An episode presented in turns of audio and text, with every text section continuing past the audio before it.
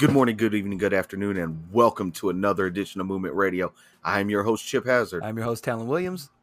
And I'm Roger Sierra. And welcome, ladies and gentlemen, to another edition of We Talk Wrestling right here on Movement Radio. And uh, we got a lot to talk about, or more specifically, our good friend Roger has a lot to talk about. Roger, anything on your mind that you would like to discuss on today's episode?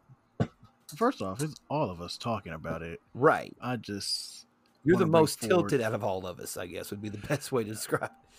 I mean, just the recent events and the industry of wrestling in general. Uh, So, so would you would you say that we could call this the the current state of pro wrestling? yes.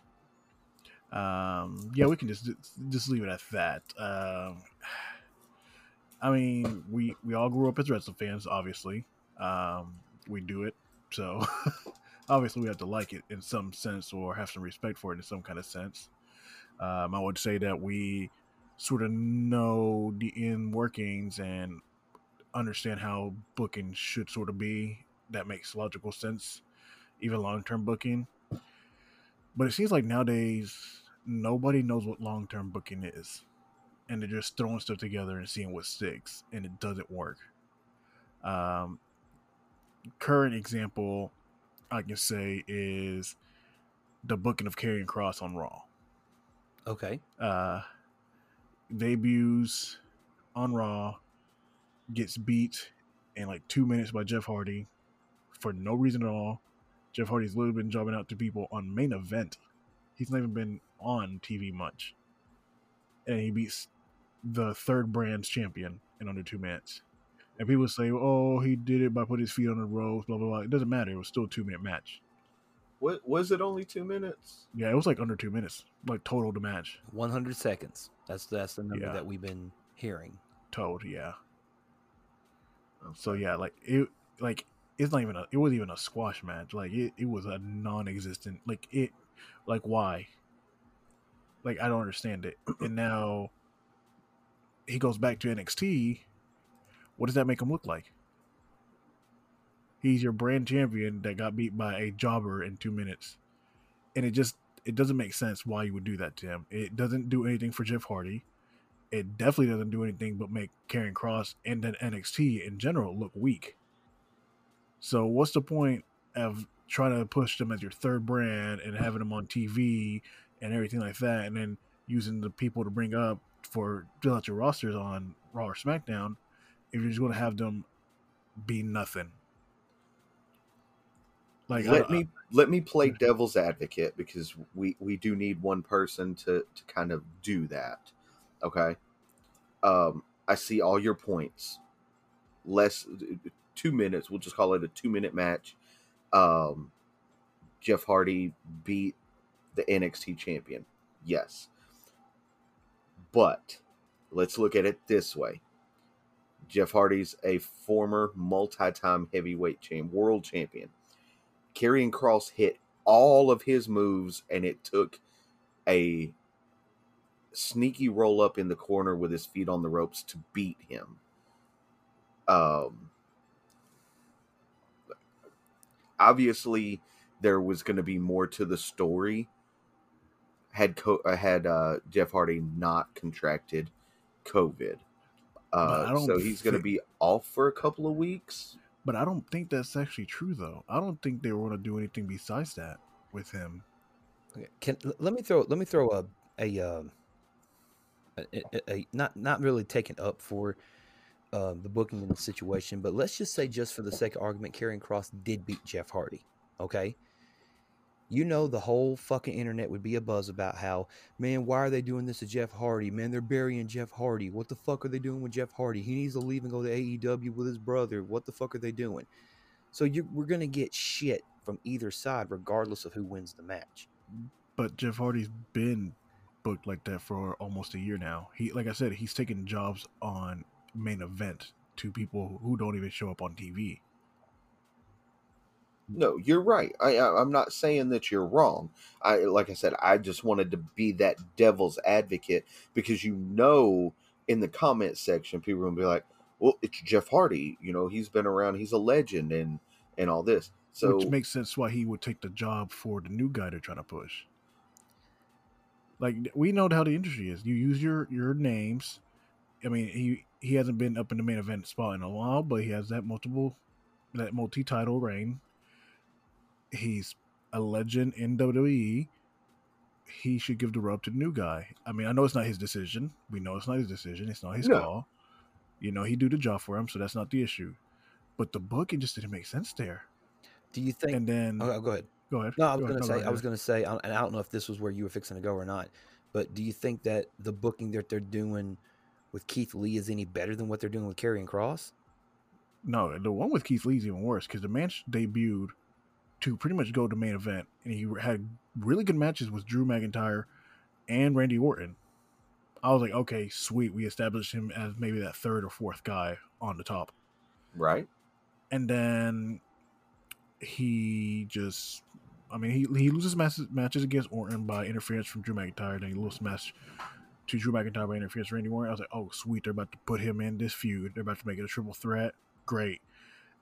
And then he just goes to the mid card and loses matches, and then he disappears for three or four months with no reason why. Um, rumors are saying health wise, other rumors are saying trademark issues, but nobody actually knows what's going on, and he's kept it quiet.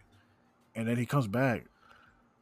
I guess Bobby Lashley's like, oh sweet, okay, maybe they're about to give him a push again. Maybe they're just setting him aside so he didn't get involved in a McIntyre Bobby Lashley issue to keep protect him even more. Right. He loses immediately. Then he just now lost to Karrion Kross, who just lost to Jeff Hardy, so makes it Keith Lee look even weaker. Right. And it doesn't do anything for Karrion Kross now because he just beat a guy that's been taking jobs to everybody for no reason too. Honestly, this is just my own personal opinion. I honestly think that they brought Keith Lee up way too soon. When, he when he won the NXT title from Adam Cole, uh, they should have at least kept him there. Which I understood Kross was Karrion Kross was going to be your guy for the foreseeable future because that was the guy who you wanted to be, you know, the top heel in your company in, in, in NXT, and I completely understand that. But when you look at it from the standpoint of like, okay, you just gave the championship to Keith Lee. You know, he's over with the fans. He's for a guy his size and that can move the way that he can move, and he does have, you know, a character, a personality that people can get behind. I mean, fuck, Brock Lesnar put him over in the fucking Royal Rumble. Like, Exactly. Brock like gave him that, his that's the approval. signal. you know what I mean? That's the signal. Like that man when he should she came up, he should have been like in that third spot. He shouldn't have been like him being thrown into the McIntyre Randy Orton thing was kind of iffy, but I was like, okay, maybe it'll protect him because of the interferences over and over again. I was like, cool. And then as soon as one of them, like as soon as Orton won it from McIntyre at that point, they should have had Keith Lee come in and immediately insert him there. Then have a triple threat, and since McIntyre just took the loss, have him take the loss again, then him and Orton can get it on one on one while McIntyre moves to another situation. And just keep that going. Like that's that's the build up right there. And Keith Lee doesn't have to win the title, but the fact that he's hanging with McIntyre and Randy Orton, especially after the year Randy Orton had, because 2020 revitalized his career. Like he was starting to do great work again. He wasn't being lazy. He was actually working with guys he wanted to work. You could tell he was interested in the situations that he was in. right. I mean, for heaven's sake, he was making the fiend gimmick thing work really well too. So he was like, "Okay, I'm working with new guys. That's what he wants. That's what Randy Orton's been saying. That he just wants to work with new people." and it, it, it blows my mind that because we we and we had this discussion i can't remember if we had it on air or not but the fact yeah we did have it on air we actually talked about how we you know randy wanted to work with andrade and they just said no They let him go. they let him go but for like, and like, I don't understand. Like, they kept him off TV for months. Like the issue is like, oh, because he was he was tied to Zelina Vega, and both the guys that Zelina Vega was tied to are now on the other company. but she's back with WWE. But she's back. like but she's but she's taking L's. She's just she's a jobber that can talk. So like, is she getting punished again? Like I like I don't understand the situation, but like it like it, it's like it's not making sense what they're doing with these people. And yeah, they have a big roster, so it's, a lot of people really mixed up in the shuffle. But Andrade could easily carry your your mid card division. He's Oh, easy to work with everybody. Like he is smooth with everybody. He makes everybody else look great while making himself look like a star, which is hard to do nowadays because everybody wants to like everybody works together, but you can tell some people don't like working with certain people and they don't make them look as good as they should. Oh yeah, there, there there's definitely some. But- you can definitely tell that there's some people that do not like each other in that locker room. Yeah, and it's like it's starting to get weird. Like people aren't helping each other. Like, yo, you do realize that's how you make more money, right? The more stars you create, the more money you you create. Like revenue is good when everybody's good, Right. but the Oh. booking just doesn't make sense for some people. I mean, let's see, what did they they they inserted Randy Orton in this arcade bro thing, which was working, and now Randy Orton's disappeared. So like, like they're booking people like they're not doing long term booking, like they're doing like two three week booking, and then like, uh, okay, it didn't work for two weeks, let's move it on. Like, no, you don't let something develop, you're not going to know how people are going to react to it. The only places that I know that are doing long term booking that makes sense right now is MLW, ROH, and NXT. And NXT is probably the hottest product on TV right now. Impact's also doing some long term booking as well. They're- They are with like like one or two here and there, but like they're not doing like like as big of a roster as MLW is. Like a lot of like like twenty storylines going on that don't blend together that still work together. Same thing with ROH. They're doing like ten lines that are making story like they're, they're doing that with them. NXT, almost everybody's in a feud or story or something, Right. pretty much. Pretty much. and it makes sense. Like they're not overlapping, they're not the same ones over and over again. And yeah, it is hard with a with Raw or SmackDown to do that because you have twice as much of a roster. But with a, almost like Raw has three hours, you have extra time, but they fill it with promos that are like twenty minutes long. Like you don't need that. I, I think what we're forgetting is that NXT is a wrestling company and WWE Raw slash SmackDown are entertainment companies. Uh, they're not But shouldn't they be entertaining? well. I'm not saying I'm not saying that, but the wrestling portion of Raw and SmackDown take a back seat to the the The- quote unquote entertainment slash content Yeah. of it. You know, um, I, personally, I, I do think that there's more to the to the Karrion Kross Jeff Hardy storyline than what we're seeing right now, uh, and and we're not going to get the more of that for a couple of weeks because Jeff Hardy did test positive for COVID. Um, you know, I I, I think there's going to be more. Um, rumor is that there's uh, they're building towards a match at excuse me at SummerSlam, uh, which Well, I don't know about that now. right. That's what I'm saying. Uh, that was what was going to happen. My my question is: Does is Jeff Hardy number one contender for NXT title now? Now that they, they, they got, beat that, the but see, him and Samoa Joe got that thing going on in NXT. Um, and See, but that's also the thing. So is Karrion Kross going to do a double shot that weekend? Mm, no. I, I mean, it it would be hard to do a double shot. I think. Because he's Oh. main event in NXT the Saturday, that Saturday, and No, no, supposed to go- NXT's on Sunday. It's on Sunday now. Takeover's on Sunday. SummerSlam is on Saturday. Saturday, that's right. I forgot they switched to that Vegas weekend on Saturday. So even worse, like was he supposed to be in a opening match? I mean, if yeah, he could be in an open match or a kickoff match. That's enough time for him to like get his body recovered and heal up a little bit. Jump on To a do- plane and fly out all the way across the United States. right. Take that And red eye flight. Then, yeah, exactly. Book that flight, then rest for like two hours, and then get ready to do another show. Like Right.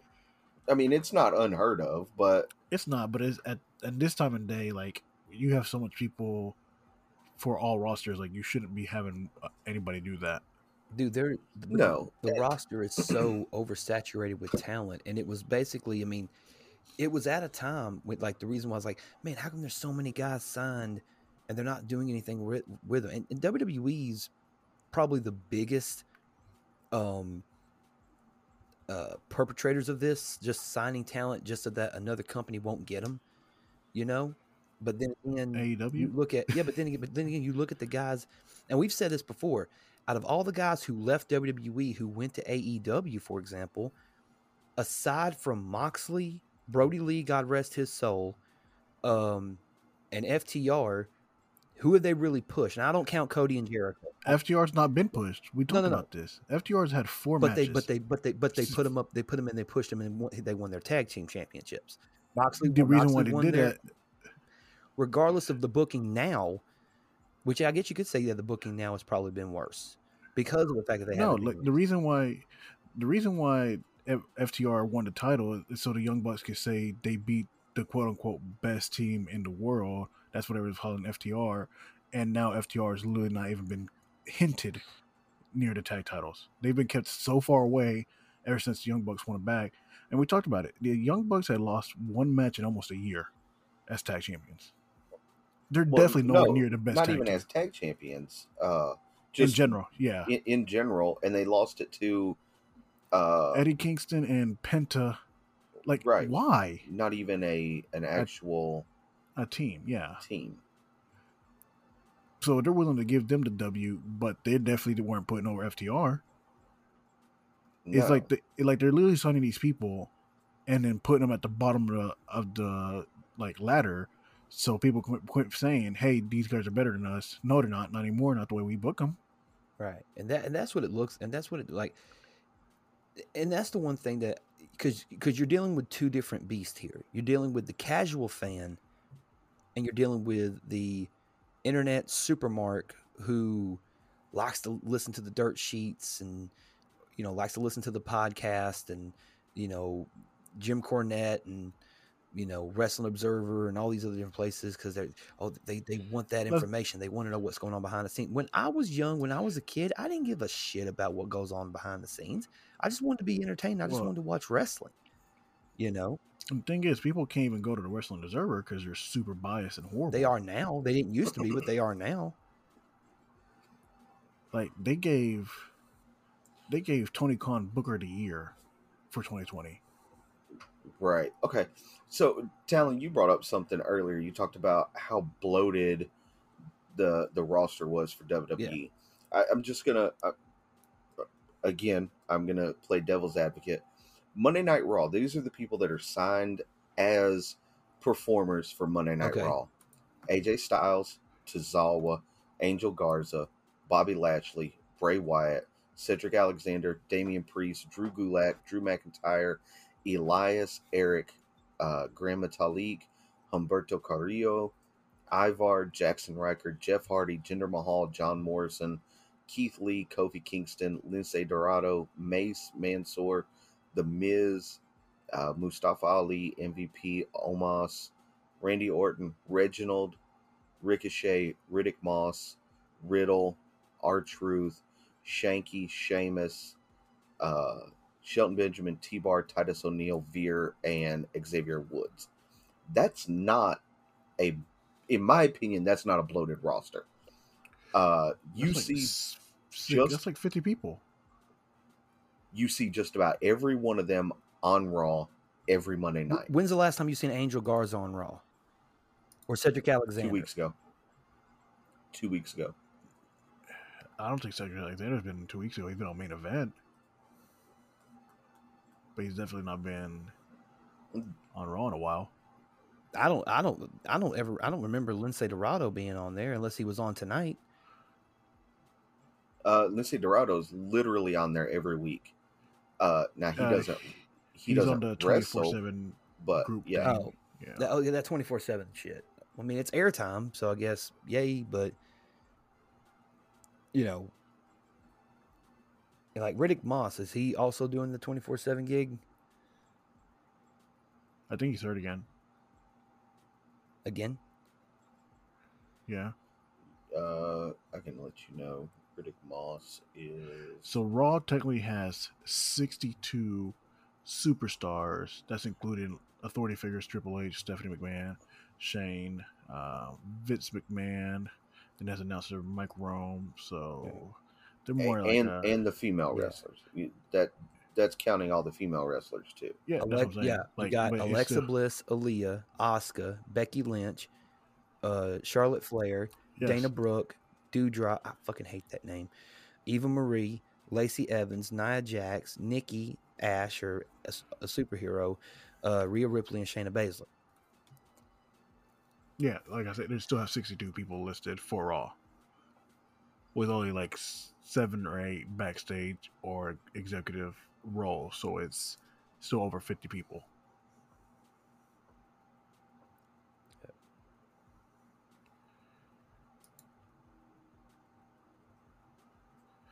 I forgot they still have Two Alive, quote unquote, as a brand. There's only five people on it.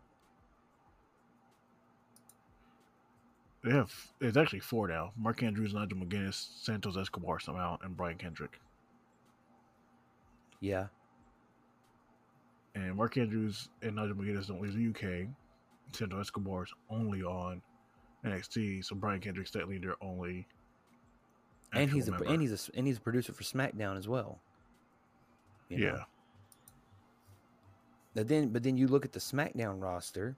You know, you got Angelo Dawkins, Apollo Crews, Baron Corbin, Big E, Cesaro, Chad Gable, Commander Azeez, Dolph Ziggler, Dominic uh, Mysterio, Finn Balor, Harry Smith, uh, the Usos, Kevin Owens, Nakamura, Montez Ford, Otis, Rey Mysterio, Rick Boogs, Boggs, Bogues, whatever his stupid fucking last name is. Robert Roode, Roman Reigns, Sami Zayn, Seth Rollins, and Shane Thorne. I didn't even know Shane Thorne was even on the SmackDown roster. I can say that SmackDown utilizes more of their talent than Raw does. So SmackDown has 44 superstars listed with, and that's including 13 executives. So they're in the high 20s, low Right. 30s. And then, total. but then the, you got the women: Bayley, Bianca Belair, Carmella, Liv Morgan, Mia Yeah, Yim, which I I'm didn't even know counting Mia Yim was on SmackDown. Um, yeah, they she's yeah. reckoning. um, no, no, they got it No, listed as they, Mia they took that name away from her. Yeah, it's No. Mia Yim now. They still were calling her reckoning on Sunday or Friday. Sorry. Really? Okay. Yes. Just like Slapjack is Shane Thorne, they were still referencing him as, under that name. She took Reckoning as her name instead of the group being called Reckoning. Yeah, and then Naomi, uh, Natalya, Sasha Banks, Shotzi Blackheart, Sonya Deville, which she's more in the authority position instead of being a wrestler. Tamina, Tegan Nox, Toni Storm, and Zelina Vega. And then and then NXT is, I think NXT's got Raw's roster beat in terms of everything because it's mostly the development the developmental uh, brand, but it's basically the third That's not even development, no. Let's see. They have.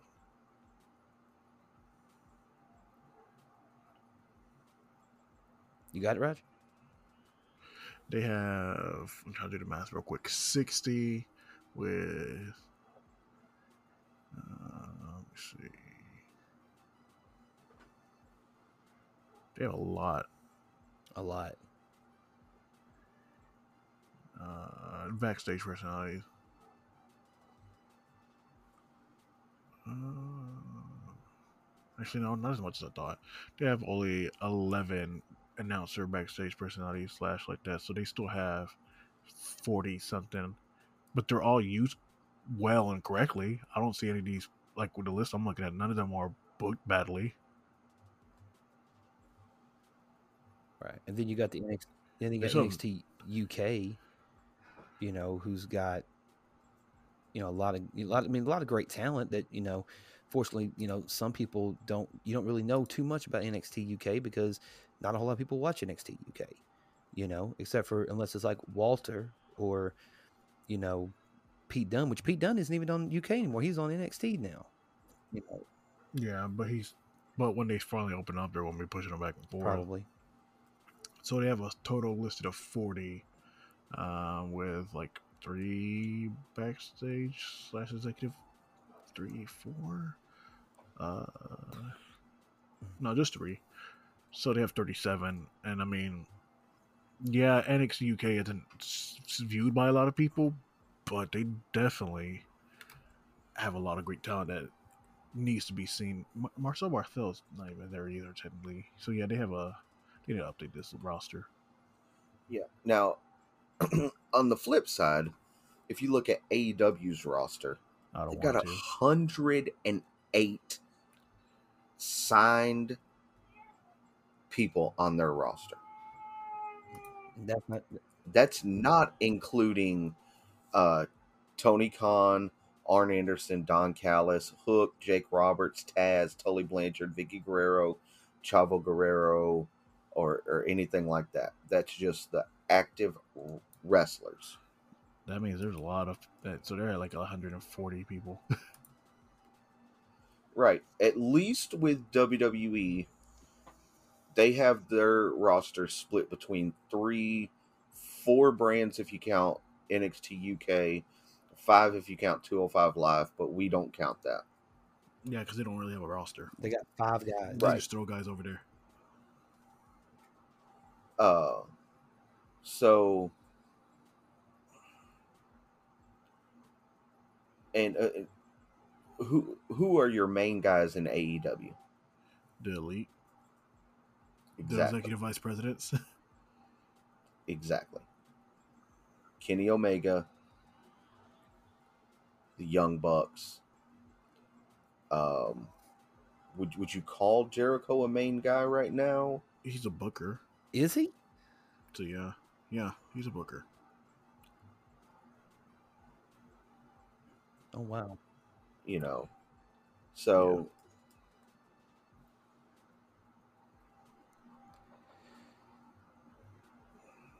Um, I don't even want to get into the AEW discussion because you guys know how I feel, and it's more of a super hatred of just no nonsensical, horrible, overrun booking by the the executives made themselves all champion and they take up all the TV time. They they book everybody to lose to them. They don't sell for anybody. The Young Bucks literally haven't sold for anybody except for one team in a year.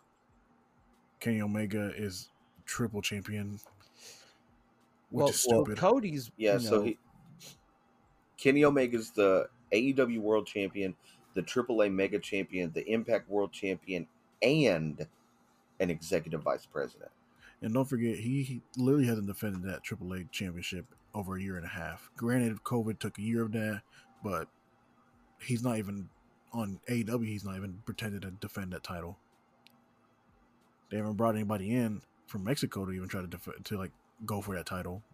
Well, I mean, can the same be said for Impact, the Impact Championship?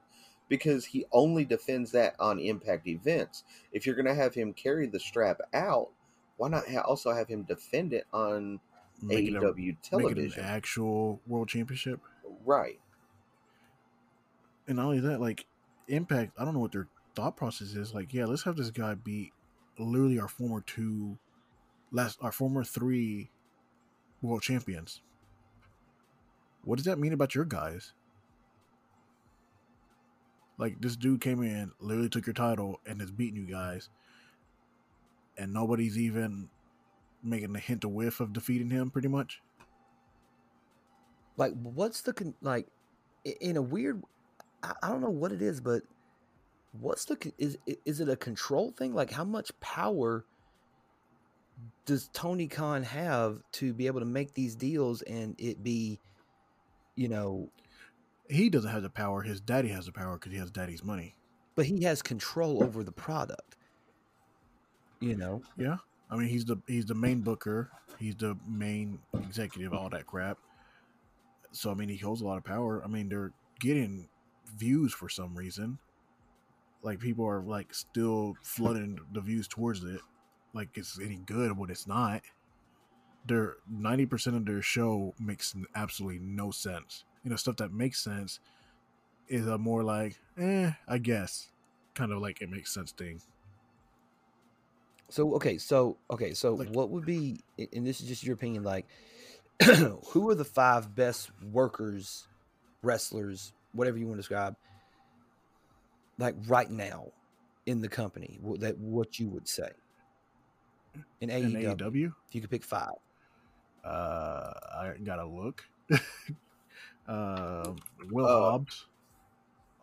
Well, before we go there, do you guys remember Pentagon Junior being the Impact champion? Yeah, Vaguely. I don't. I do. I do. I mean, he was only champion for two days, but Yeah, it was a short run for no reason at all. Like it, They it- popped. it- They tried to pop a I think it's right before. Yeah, I think it's right before he got signed. It's the issue. Uh, and they still haven't had the shared roster deal. Um, so let me look at this list. Um, so five best ra- workers in AEW. Um, number one over everybody, Britt Baker. Okay. Uh, she they they have a horrible women's division. It's super disgusting. It's shitty, but she makes it worthwhile. She had the best match they've ever had on TV, and that was the match against Thunder Rosa. Um, I'd put Thunder Rosa probably as number three as the best worker on the roster now that she's fully signed. Um, number two, though. Uh,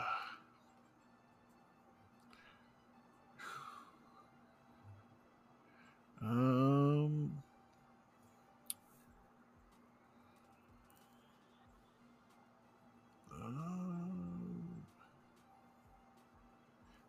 I'd have to give it to probably Pac. Even though he's not there a lot, when he is there, he's a force.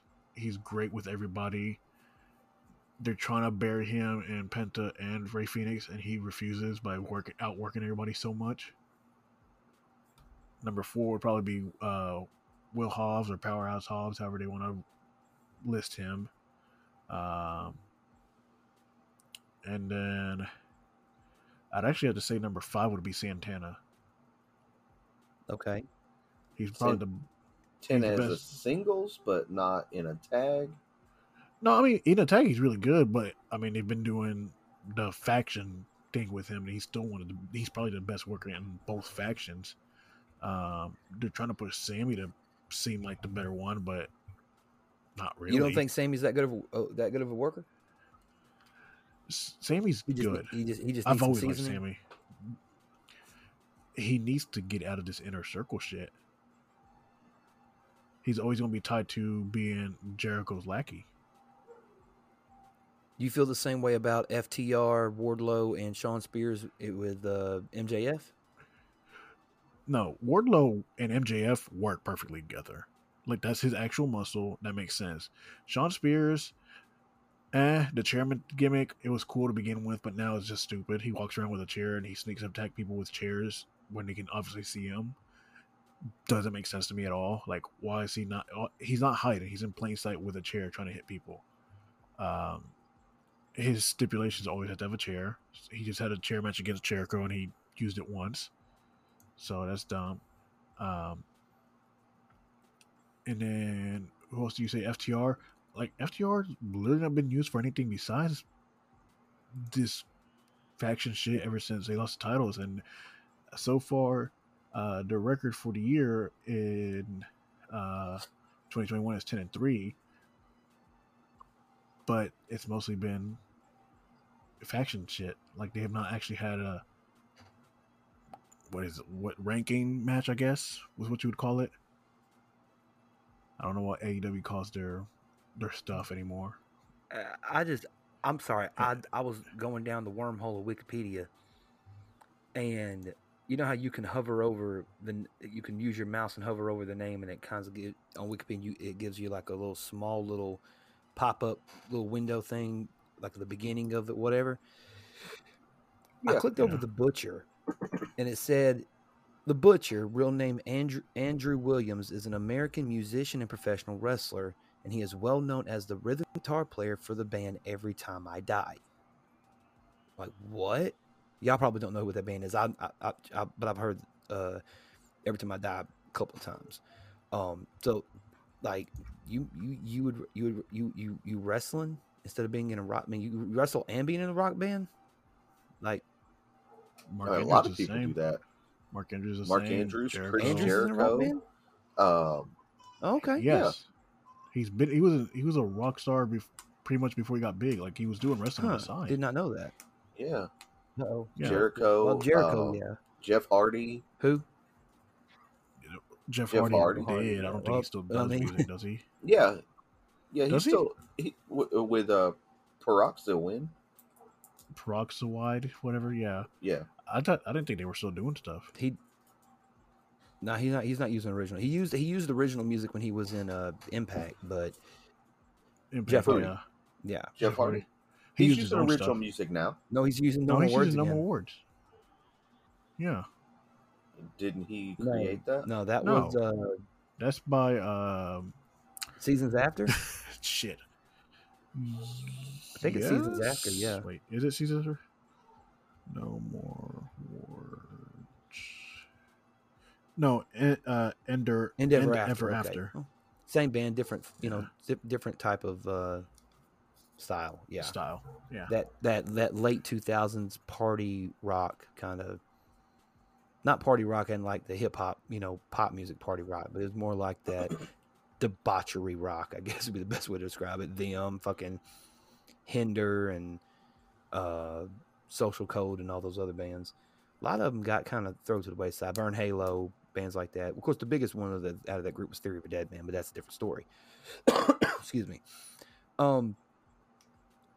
So okay, well, I'll just throw a couple other names out there. I mean, you don't you don't think that? I mean, if I'm not mistaken, they're pushing Hangman Page to be the next one to go after Omega. You think that's a good choice? well, Hangman Page should have been the first champion. No, I agree. No, I agree with that, Jericho yes. obviously, eh, obviously, obviously, you put the title on Jericho because of the name value, but wouldn't it have been more of an establishment to be like not go the obvious way, have Jericho chase Hangman, build up Hangman even more that way, and your title prestige by not just giving it to the WWE guy, which after Jericho they gave it to Moxley. who the WWE guy. Is The only non WWE guy to be their world champion is Kenny Yeah, Omega. Kenny Omega. they've only yeah. had three champions. Which I was of the mindset I would rather see MJF win the title, and then have built, you know, have him have a run like a year long run as champion, and in that time build up Hangman again, and then have Hangman win the title from MJF.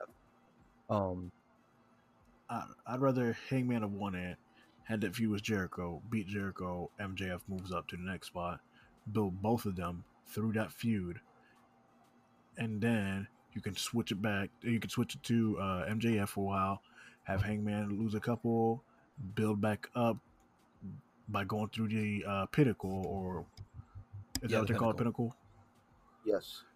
and then get back that match and then do it that way and then they can just flip flip it back a couple more times between each other but you don't have to just give it back every three months or so you still go six months maybe maybe even eight months just build it up that way but and also at the same time elevating other talent as well, not just your, you know, which, I mean, if you look at the, I mean, especially, I mean, they their tag division when it when it first started was like, all right, cool, they got- they got a pretty good something. They got SCU, uh, they got Santana and Ortiz, they got Private Party who was starting to who was starting to get some popularity. They got the Lucha Brothers or or the Death Triangle with Pac. Um, you know, there was a lot of, you know, like there was a lot of good, you know, teams there. And now it's the Young Bucks and just th- thrown together teams now. I mean, you still got F. I mean, you still have. uh It's it's hard for me to call them FTR, the revival. Y'all know who the fuck I'm talking about. But you know, you got those guys. Why not do something with them? You know, Private Party is. But see, Private Party, they're doing that thing with fucking the whole Matt Hardy money, Matt Hardy thing again. You know, now they did sign uh, Brian Pillman Jr. and Griff Garrison for you know the var- to do the Varsity Blondes. Could they do something with them? Maybe. Um, well the thing is varsity blondes are okay but brian pillman jr is just such a level above griff that it sort of holds him back but that's the thing. Griff can come up and you know could could Pillman Jr. elevate Griff? But but here's my thing: How long do you wait on this experiment? Do you just keep dragging it on and then have Brian Pillman lose like value? I mean, I think if I mean, I think, I think if, as long person? as they win, I mean, their their value really doesn't decrease that much. I mean, especially if they win, their value won't decrease. You know. I mean, if they're getting buried every single week, then yeah, I can understand. You know. I mean, they're not getting buried every single week, but they're mainly featured on just Dark. They're not really when they're on TV. They Is lose. we- They're Is, it- 19 is it is it weird that I I mean, like watching Dark more than I like watching Dynamite? because Dark shows the people that we know are good that have matches that are good. Because the booking doesn't matter because it's just them having that Yeah. match. So they're like, oh hey, I want to show what I can do, and like the only reason like the acclaim, I didn't like them when they were on TV, but now that they're on Dark, them dudes are actually fucking good. I thought they were. I thought their gimmick was really shitty, but now watching them on Dark, like yo, I want to see them more and more. Right. then I mean, I don't know. Like, is wait, Colt Cabana's part of the Dark Order? Yes, he has been for a while. The f- that doesn't make any sense.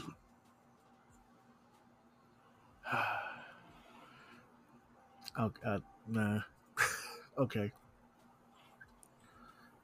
And then can we talk about like they're so desperate for attention that they signed the trash bag wrestler of all trash bag wrestlers, Who are we talking about? Ooh, Nick Gage. He's not He's not he's just signed. he's just doing that one deal with Jericho. The rumor is he signed no, Is that why? Is that why he dropped the, the, the GCW title to, to The title. Matt Cardona? Yeah. Yeah. Nah, nah. Yeah. I'm, I'm, pro- I'm, I'm telling you, he's not signed. I don't know, man. I think I think that's why he dropped it. I don't I don't see any other reason to drop it. Shock value. Who, who going into GCW Homecoming Night One thought that Matt Cardona was going to work a death match against the King of Death Matches, Nick Gage, and win the fucking title? Nobody. I mean, Nobody. I mean, it's the XWE guy. You got to give it to him. But I mean, if he'd have just shown up and done his normal WWE shtick, no one would have bought it. You know, but he went in there. No, that's why he's just Matt that's what I'm saying. now. I mean, he didn't come in as like, you know, Long Island Ice Z, Zack Ryder, woo woo woo. You know it. Like, I didn't say he was using his. I didn't say he was using. no, his no, no, I know you didn't. But but but, but I'm saying if WWE he guy. still had that persona, if he still carried himself like a WWE guy, no one would have took him seriously because it's like, okay, he's still trying to hold on to what originally made him his the most money in his career. He's still trying to hang on because hopefully he might get a contract. No, he went in there full force and head first into this, and you know, I know a lot of people say, "Oh, the match was trash," and I didn't watch the match particularly, um, but I seen that ending, and I seen them pelt the fucking ring with all kinds of garbage. You know, very reminiscent of the old school, you know, nitros when the NWO would attack and they would throw shit all in the fucking ring, and you know, mayhem and chaos ensued. You know, I mean, people don't get that level of heat of all, anymore. You know, first of all, he doesn't have. You don't. Death matches aren't matches. Mm, I, I, okay. I, I will disagree Yes. with you there. There, there is a certain psychology that goes into death matches. Now, not I, I will give you this. Not all death matches uh, have that. There are a lot of guys that look at that, that go into deathmatch wrestling because they can't do actual wrestling.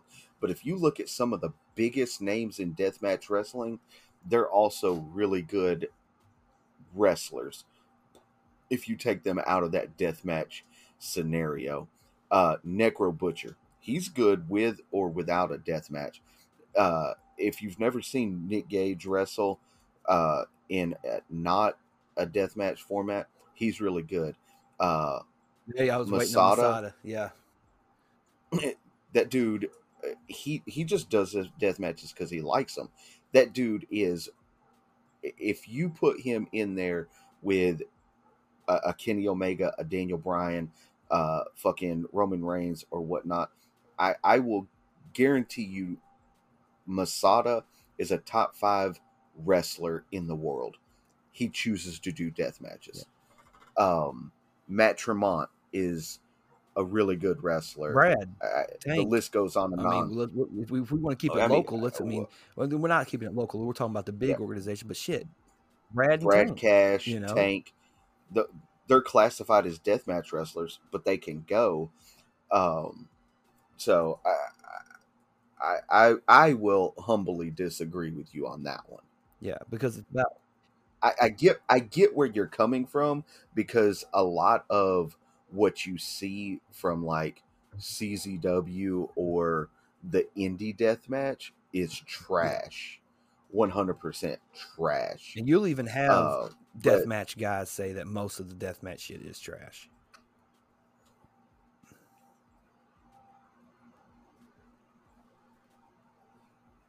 Hello? I, I was just Okay. listening. Okay. Uh, that I mean, I and I'm not a deathmatch guy, but you got more guys that are going out there that are non-deathmatch guys, like um, an AJ Gray. He's not a deathmatch guy, but he does death matches. Uh, not all the time, but when he does them, there's there's psychology to it. Um, you know what I mean? Yeah, if you can tell a good story through the, you know, look, look at it this way. Like, look at it in terms of okay, if, if we're gonna if we're gonna call pro wrestling, you know, an entertainment, you know, entity, look at it in terms of movies. You know, a death match would be the equivalent of a horror movie. You see what I'm saying? You know, so I mean, I mean, there are people who don't really care too much for other movies other than horror there there are fans out there who really love the death match scene, you know, and they're the ones who will pay the money to see two guys beat the living shit out of each other, bleed all over the place, use weapons, light tubes, and all this sort of stuff. Now, I don't like it particularly because I'm a firm believer that when you do death matches all the time, you kind of you kind of uh, watered down the effect of the death match if that if that makes any sense because I feel like matches like that should be used for certain blow off to angles and things of that nature, you know? Um, because it's one thing to have a match that starts off as just a regular match that goes to a friendly rivalry, that goes to a personal rivalry, that goes to a heated rivalry, that leads to eventually you know, I want to do whatever I want to do to this guy and no one's going to stop me. And then it leads to your hardcore matches, your steel cage matches, your, you know, in the most extreme cases, it comes to, that comes down to a death match, you know, but it's a gradual build. The, I won't say all, but the majority of a lot of the death matches that people see are stunt shows, you know, and if you like that type of wrestling, okay, cool. That's your prerogative you know, it's not for me. You know, I'm, I mean, I could, I mean, I'll watch it once, you know, if it's a, like a big story and there's a good, you know, I can buy into the psychology and things of that nature. But I don't want to watch like five of the same style match in one show, you know, or, you know, I don't want to watch it every single day, you know. Um, but yeah, there's psychology behind a death match but you know it, but it's not my cup of tea but for those who do enjoy it it is their cup of tea you know and good for them. So that's what that's what that's where i stand as far as that goes.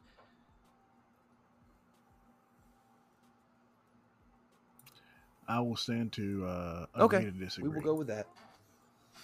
We, we hey we are we're good friends and and we we can agree to disagree. That's what's so great about this podcast because we Yeah. have differences of opinions and We don't make we can talk about it yeah we can talk about it and Yeah. we're good take, take notes um, Um, people in the media this is how a conversation is supposed to go with friends Like, this is an actual discussion. Right. This is what it is. exactly uh now i will say that that there's a lot of, of deathmatch stuff that i i just don't care for like when they're using the um light tubes the the text no The Legos. The push pins. nah, the Legos fucking hurt. yeah, that's Bro, not, that's fuck worse. That's Nah, the push worst. pins Oh fucking no, those those uh, not not not not are fucking pressure. thumbtacks. Fucking push pin.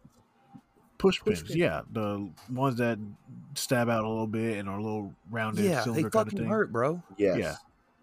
They do hurt. I mean, I guess because the hard plastic at the end. But I mean, if you land on a spike, I mean, it's just pressure like a No, thumbtack. it, no, it, it's worse than a thumbtack.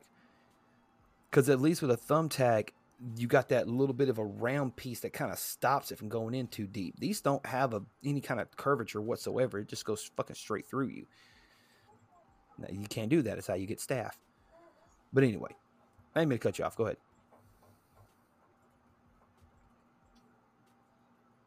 I think it was Chip that you're trying to figure out. What were you, were you pushing push pins or were you saying thumbtacks Uh, no, it- the um, or Legos? Yeah, Legos.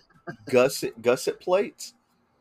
Gusset plates. Yes. Have you not seen those? Let me look it up real quick. Gusset Oh. plates. How do you Yeah. spell that? It's G U S S E T T. I think. Okay, I see it. Yep, gusset plate. The raw, like the metal beams. Yes, like those. No. Uh, Who's using that? people use them in death matches, bro. Um, Like a, con- a connector piece for a beam? What? yeah, with um, the um, they've got They've got spikes on them. Yeah. yes, uh, like no, fuck that. So they're, they're pretty much using a giant cheese grater. Yeah, like that. I'm I'm not with that, and- I know people do it. Uh, Oof. you know, but You, you that all that's- that's that's not for me at all um so but let's let's jump back kind of get back on subject not that there's really a It's just uh, us discussing, like, I mean, like, but here's like, so my main issue is like, with WWE, you have all this talent, and yes, it's hard to use them all correctly and everything, but that's the point of having three to four to five shows. Like, you have airtime and space to use these guys and make them look good and make sense out of stuff. But I like here recently we found out that WWE hires writers that know nothing Oh about the wrestling business. No, absolutely nothing. They're not fans of wrestling. They don't know what wrestling concept is. They don't know wrestling format. Nothing. And I, I'm sorry to say this, but yeah, there's not a lot of writers that know wrestling or stuff. But if I want to hire you, I'm like, all right, here's what I need you to do. I need you to study on this, this, and this, and figure out, you know, a way to make a storyline like this or something, or like just have some kind of inkling of the wrestling business. I mean, so the, the the most perfect example uh currently is uh new raw announcer uh jimmy smith. He literally knew zero about professional wrestling before he got the job. But what he did do is he took the time to go back and study and ask questions. And is he the greatest announcer ever? No. But at Mhm. least when he says stuff you kind of believe he knows what he's talking about um Well, he also brings the element of him being a former MMA sportscaster, so he brings sort of that technical sportscasting Right. element to it. I mean, yeah, he still has some of the energy, you know, charisma and stuff, and the showmanship. But I mean, when he's talking about it, he sometimes does an analytical point, which is pretty good. I mean, com- you have already you already have your color commentary people. He's your neutral guy. He's not gonna be the Michael Cole who's just gonna have all these catchphrases and been there for forever. Yeah. So right he- his gimmick is he analyzes. He's like, oh, this hurts because of this, or oh, this is gonna move at this point because it does this, or you know, something like that. He sort of makes it more of a fight element style, like Josh Josh Right. Barnett does. You know, I mean, and it's nothing. I mean, I mean, Michael Cole. I mean, people can say what they want about Michael Cole, and sometimes he can be a bit of an annoyance. But at least he's been in 15 years. He knows the history. He can, you know, yeah, he, he does his catchphrases that Vince is feeding him, obviously, because mean, you got a headset on. Mick Foley can even attest to the fact that he's even like, McMahon would be in your ears like, "Say it, damn it," you know. But yeah, I mean, the announcers they all have their roles to play. Okay, um, and and they all have different um, gimmicks. now I think I mean yeah there there are those that are over the top. Um, Mauro Ranallo is uh, the oh, no no I'm getting you started on it because I want to know how do you feel about him as an announcer? I used to I used to literally watch NXT on mute for for over a year because of him. I despise that man because he doesn't he didn't talk wrestling. He talked social sport. He was just wanting to be famous social media man. That's all he wanted was fame for being a social media man. That's why he did nothing but pop references. Like I don't give a shit about Cardi B or Beyonce or Jay Z shit on wrestling. I don't watch wrestling to know about current fucking social pop pop fiction and not pop fiction, uh, pop culture, and then all that crap you're doing. Like it, like I know I watch wrestling to watch wrestling. Like I don't, I don't. If I want to do that, I'd go to the horrible MTV that it is now too. All it is is pop references too now. Like that's what radio's for. I don't need you to be the radio man. I need you to be an analyzer. I need you to be a commentator. I need you to tell me what's going on in the ring.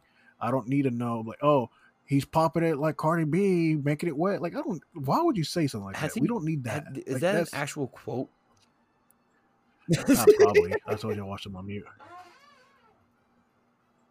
Like he like he would always say reference like, oh, this move is hidden like uh like uh the new Nicki Minaj song. Oh, number one hit. Like it's like, dude, like that that literally is nothing. Like you're not make you're not talking about anything. You're just wasting time.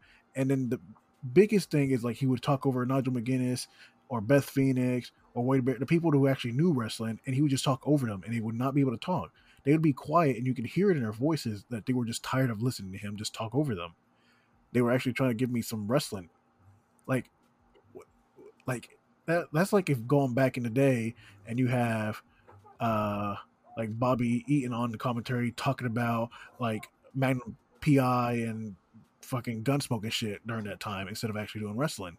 We would have hated it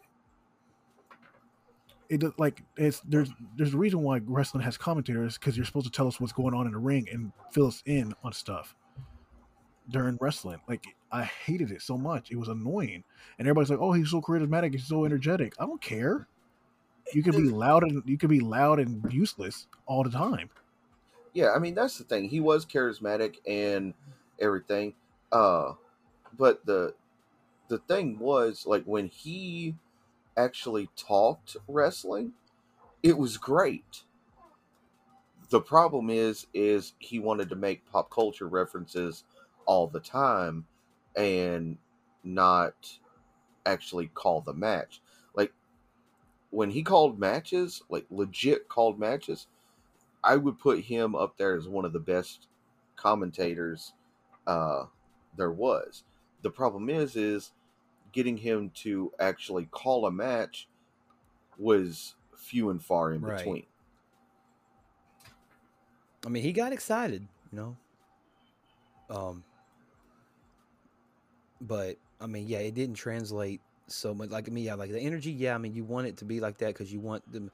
but I mean, the now the announcers already know what's going to happen anyway, so it's almost like he kind of overplays it a little bit, you know.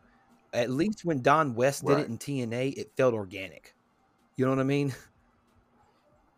You know, Don West don't get enough um, credit for being a, a great comic, a, be a great color guy. You know, he, he- I thought he was really good.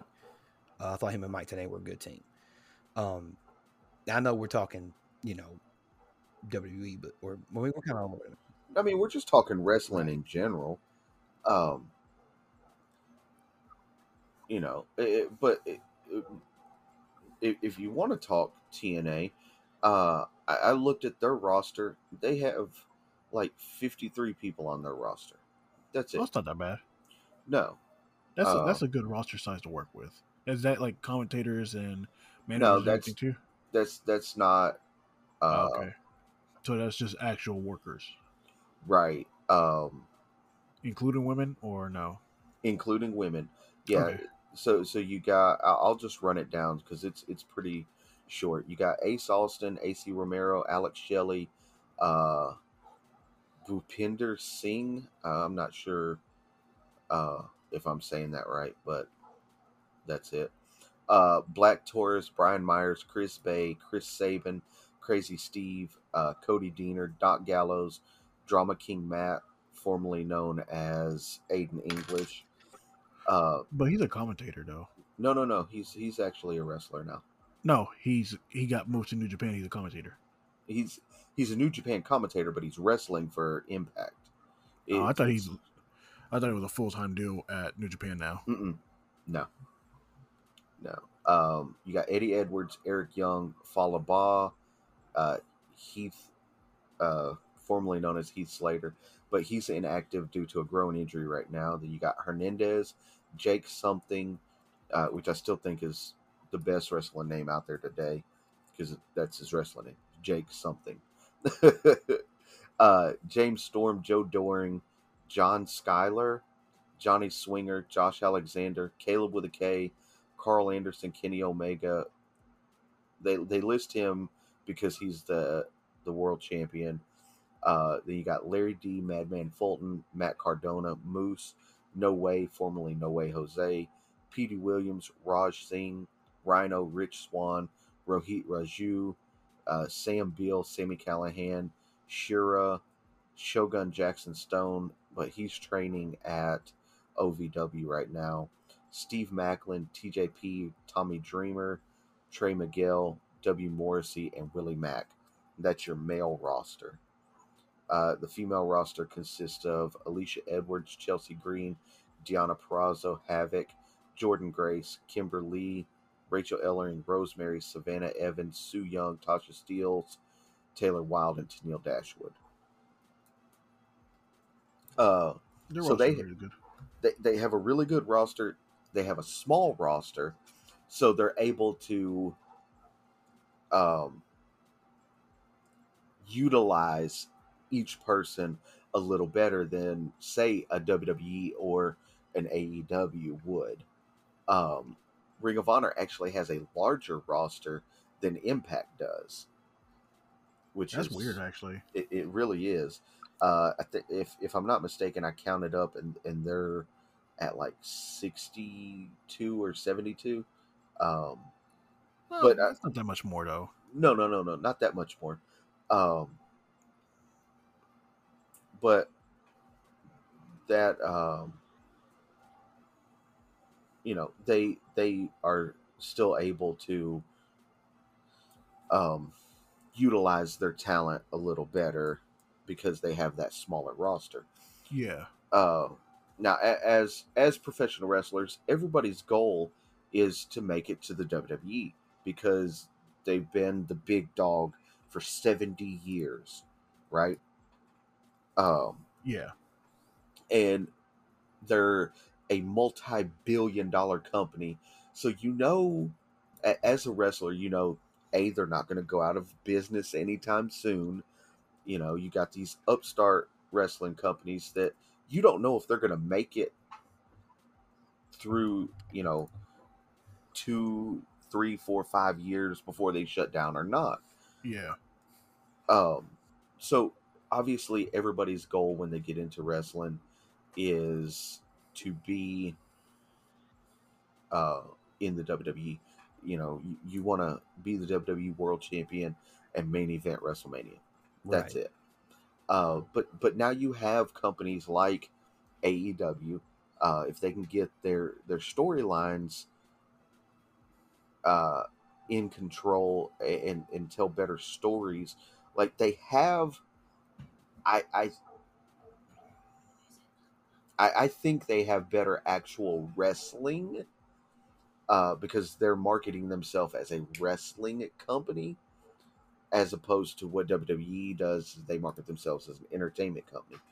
Uh, they have, for the most part, better wrestling, uh, but you can't follow it because it's like, oh, well, this guy's going to wrestle this guy, and that's just going to happen. And there's there's no build up or storyline revolved around it. Um, so, you know that as the casual fan, you you're watching it and you're like, well, this doesn't make sense. But if you're a hardcore fan, like you know the the AW crowd typically is, then Or claim to be. right, uh, then you're like, oh man, this is great wrestling. Uh, so it's I, I, we get frustrated because we've we've known WWE for so long that anything different is bad, uh, for lack of a better term. I mean, when TNA first came out, they kind of really got right, but they they they're AEW's kind of getting the fanfare that TNA got when they first came out because it, it was an alternative to WWE. They were using younger stars that nobody knew. They were putting on tremendous wrestling matches, but their storylines didn't make Right. sense. Uh, Now, the only storyline they ever used was the the tr- uh, the what do you call them? The TNA trilogy of Daniels, Styles, and Samoa Joe right, for the for the X division, and that's all they really cared about. right. it was different. I mean, it's Um, not the worst storyline they ever you know, did. Oh no, I mean, up until 2007, they were 2007, really yeah, from like actually. 2000 and like five to 2000 and like 10, they were really, really, really stepping it up. It wasn't until like uh, no, because 2007 and 8 is when they started bringing in the NWO. oh yeah, it was 2007, wasn't it? Yeah, Right. Christian Cage came in, and then the rest of them followed after that. Christian Cage was good. right. We got, but then after that, that's when we got Nash, Scott Hall, Hogan. You didn't think the main event mafia was a good uh, stable? No, no. I The mean, main, the main event Mafia was the NWO, and they did the exact same thing. They were all winning the titles. Here's the thing: hostage for a isn't little bit. everybody trying to recapture the the the glory of that, you know, moment of the NWO? Isn't how many times have we seen a faction try to take over a company? Like since the end I mean, it hasn't been done well But- since NWO. You know what I mean? I, I can't say that evolution. Evolution, but that was a faction that was on Raw. That was, I mean, it wasn't all WWE. It was just confined to Monday Night Raw. Um, well, the only reason NWO was all WCW is because there was 40 members. yeah, that it, it got I- oversaturated. I mean- what, what, what, like aces and eights in TNA?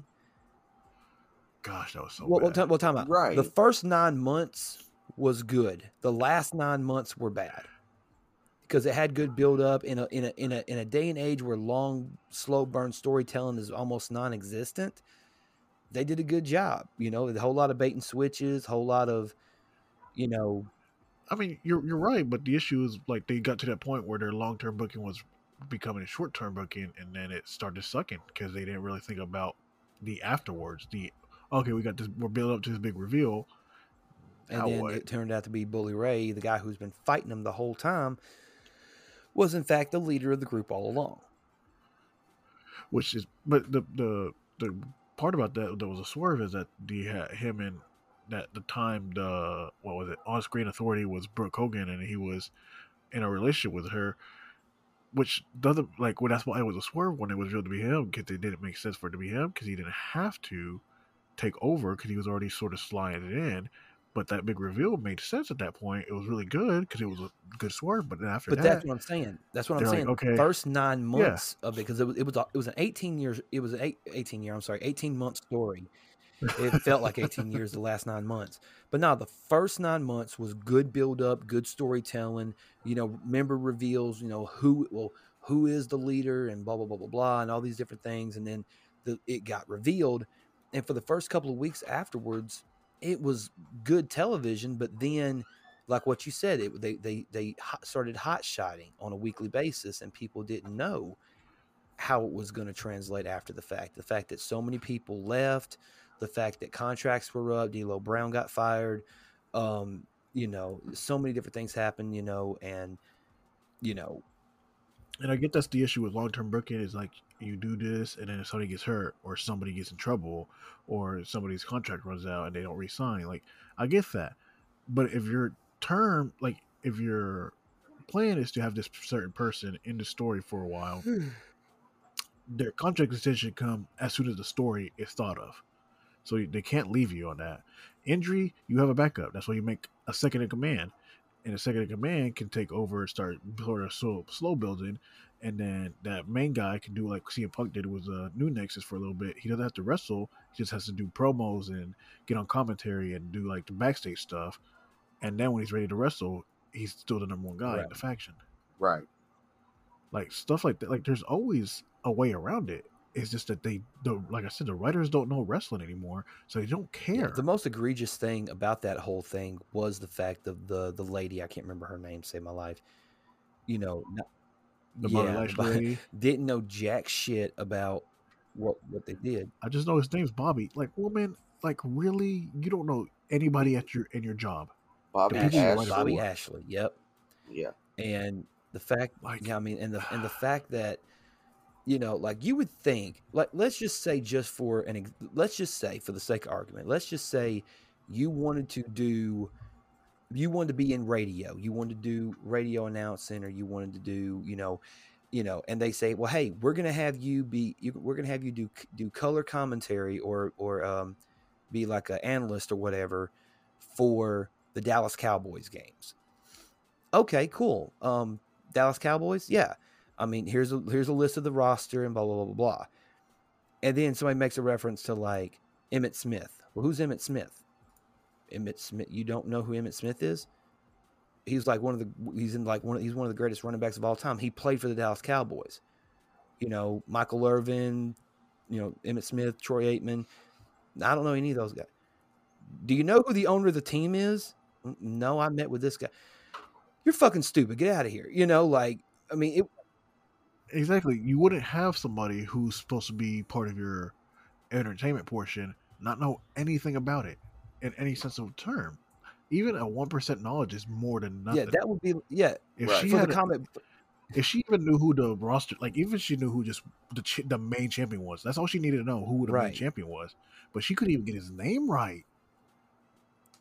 Like you're writing for him, this story specifically for him. How do you not know and, who you're and, writing and, for? and you know the crazy thing, there were people on the social media wrestling internet fan base th- th- th- on the on these community pages defending this woman saying well i mean it's entertainment so you know obviously there's a learning curve whenever you go into a new job. Just like any new job you, there's always a learning curve. I'm like okay it's different. Like if i like the, the the current position that i'm at now there's a learning curve because I, have never done that. You know what i'm saying? But you, you they say oh well, we'll train you as you go. Okay cool. You know like when you talked about the whole Jim, the thing with the, the the raw announcer jimmy smith he actually studied he learned he wanted to know what he's talking about. This lady didn't give a shit. She was like oh bobby ashley. And the fact that she embarrassed the company so bad you know it wasn't they don't regret the fact that they hired her. They regret the fact that she opened her Opened her mouth, mouth. and told said stuff that she wasn't supposed to say. To me that's more egregious in a sense because then it's like yeah kayfabe's dead. If it's not dead it's definitely on life support.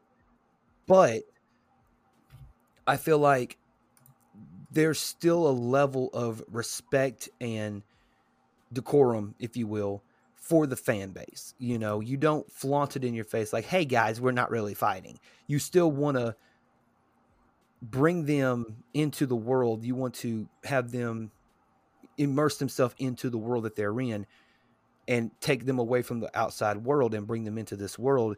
And for the two to three or four or five or seven hours depending on you know which wrestlemania you're at you know they can be in that world you know.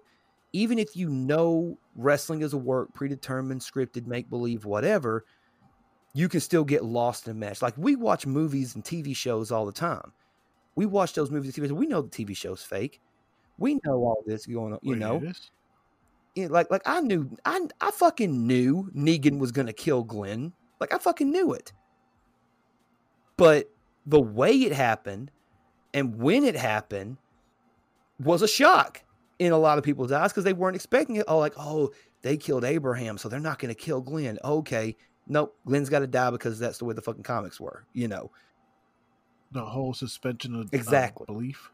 The suspension of Right. disbelief. Yes. Yes, disbelief. Sorry. Yes, but like that's the thing. e- Like we have wrestling moments, even here recently. Like Kofi winning the WWE title, we never saw that happening, ever. Right.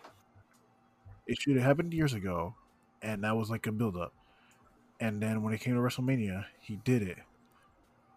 And I'm telling you, it made wrestling real for a moment again. Because but, but, but the Kofi story is different because that was a cultural win with everything that was going on in the world, you know, and the fact of, you know, just they they made it yeah, well, 2019. 2019, they made it an issue about race without making it an issue about race.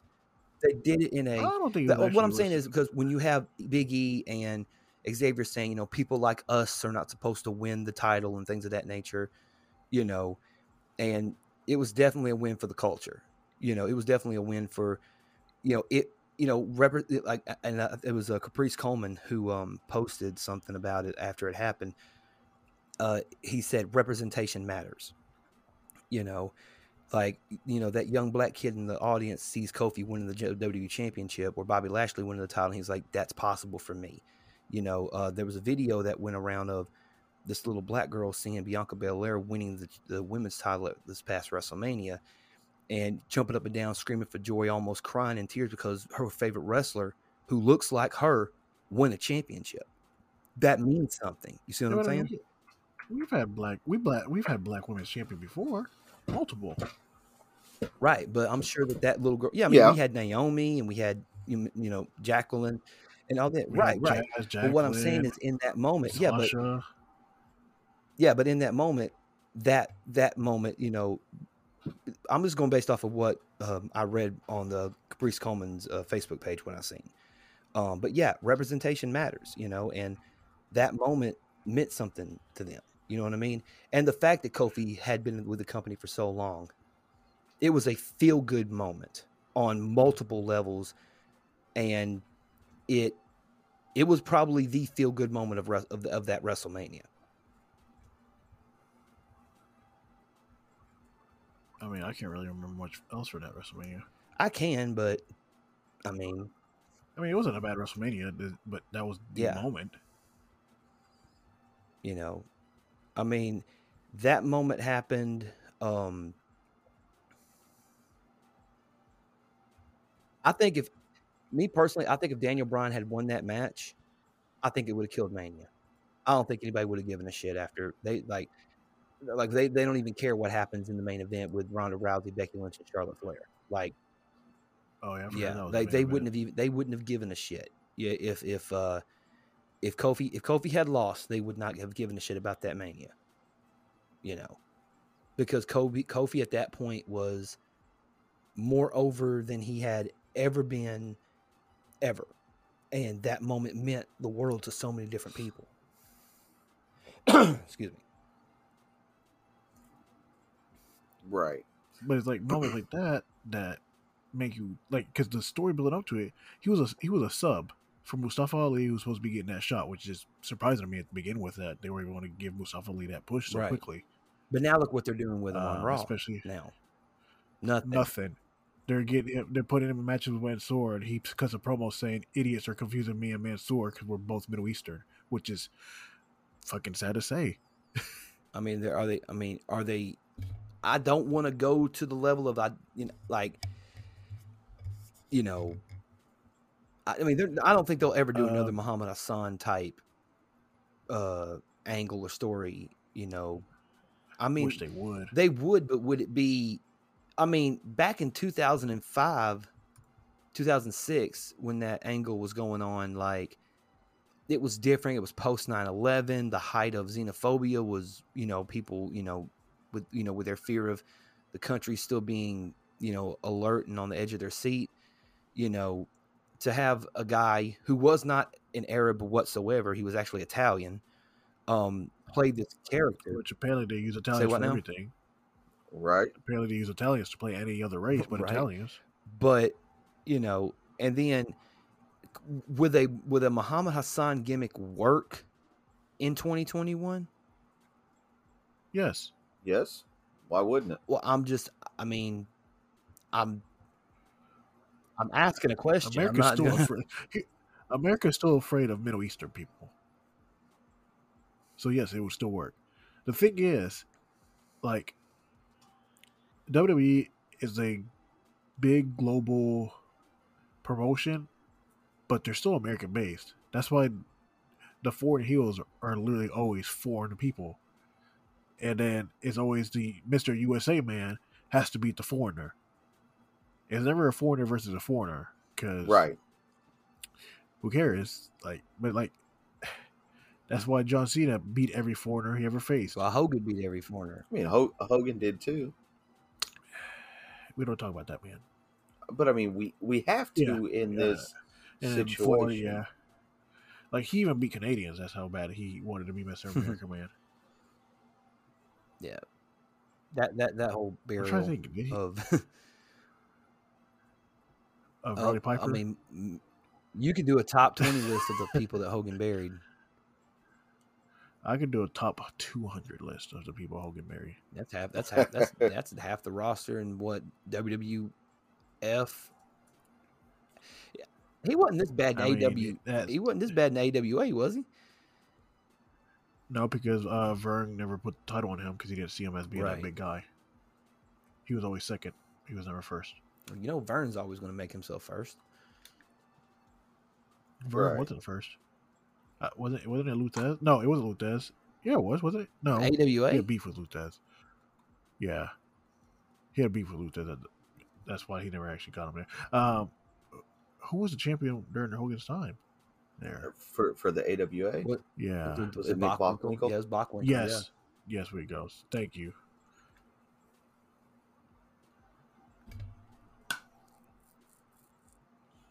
But uh, I mean, I, I think the thing is, was wrestling still trying to be an entertainment brand, or WWE mainly being an entertainment? Yes, I get it. You get you're trying to make more money, more money with merchandise sale and everything, but wrestling has always been entertaining. Just keep it as simple as you can be. I mean, it's been around for what a hundred plus years Yeah. now. Oh shit, longer than that, I believe. Like, well, yeah, it's been like it was like 1880 or something the like that, right? You know, it was a sideshow attraction Yeah. in carnivals. and then it became shoot wrestling or catch style wrestling. Sorry. Um, then they started getting into the elements of entertainment, but they still did wrestling. Like you, like yes, the the whole entertainment part of it was the heel would make himself the heel, and the baby would get the sympathy, and that was about it. That's it's probably as simple as you wanted to. And yes, times have changed now, where baby and heel, for the most part, don't really matter because I mean a lot of people like the heels because they're just the better workers for the most part. right. A lot of babies aren't better workers, but they're appealing to the young crowd to get the sympathy for them. But just let wrestlers wrestle. Yeah. Let them show why they're there. You picked them for a reason. right. You wouldn't put them in the top of the wrestling world if you didn't think they had potential to be in the top. But let's not also go by the ways. Let's not also um, give the all the blame to just the promoters. Let's also kind of go with the fact that I mean, people have egos in this fucking business, and if you're at the top, you know, especially you know with AEW, with the majority of the guys being at top, like I can also say, out of out of the quote unquote elite vice presidents or the executive vice presidents, I think Cody is the only one who actually is willing to put guys over. Cody doesn't even want act like he doesn't want to be there now. Right. Like I think he's starting to see what this is actually being, and he doesn't like it.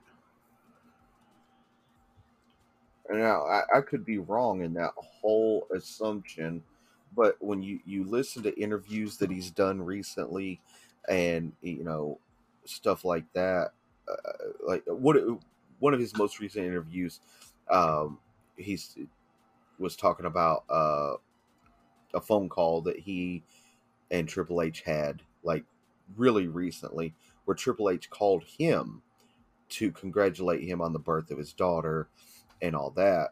And uh, you know, he he puts Triple H up there as his favorite wrestler of all time, Besides aside that, from his dad. yeah, Oh. like oof, that's some that's some top billing.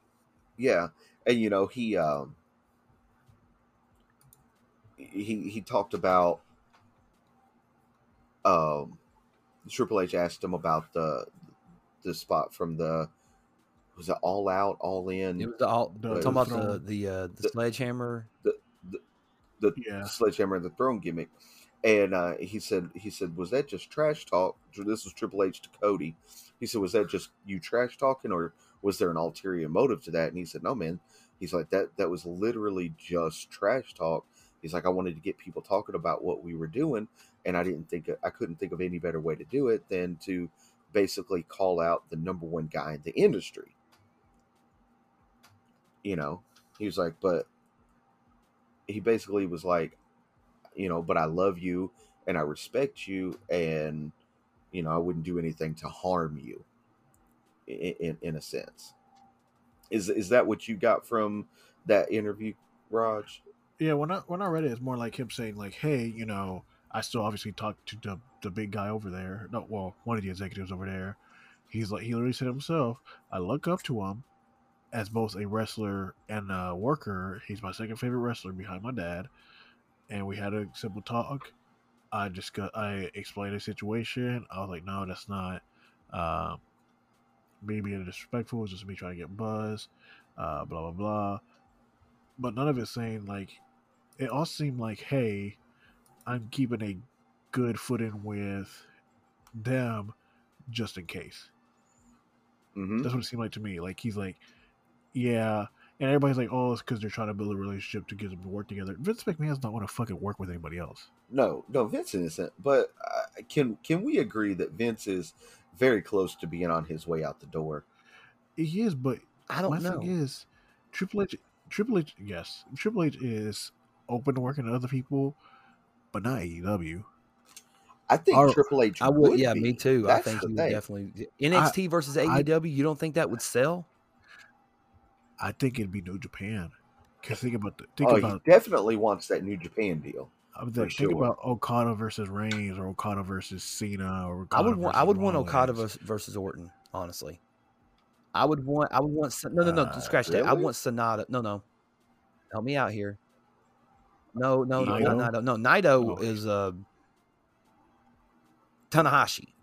I'd want to see Tanahashi versus Orton. Uh, That's who I would like to see.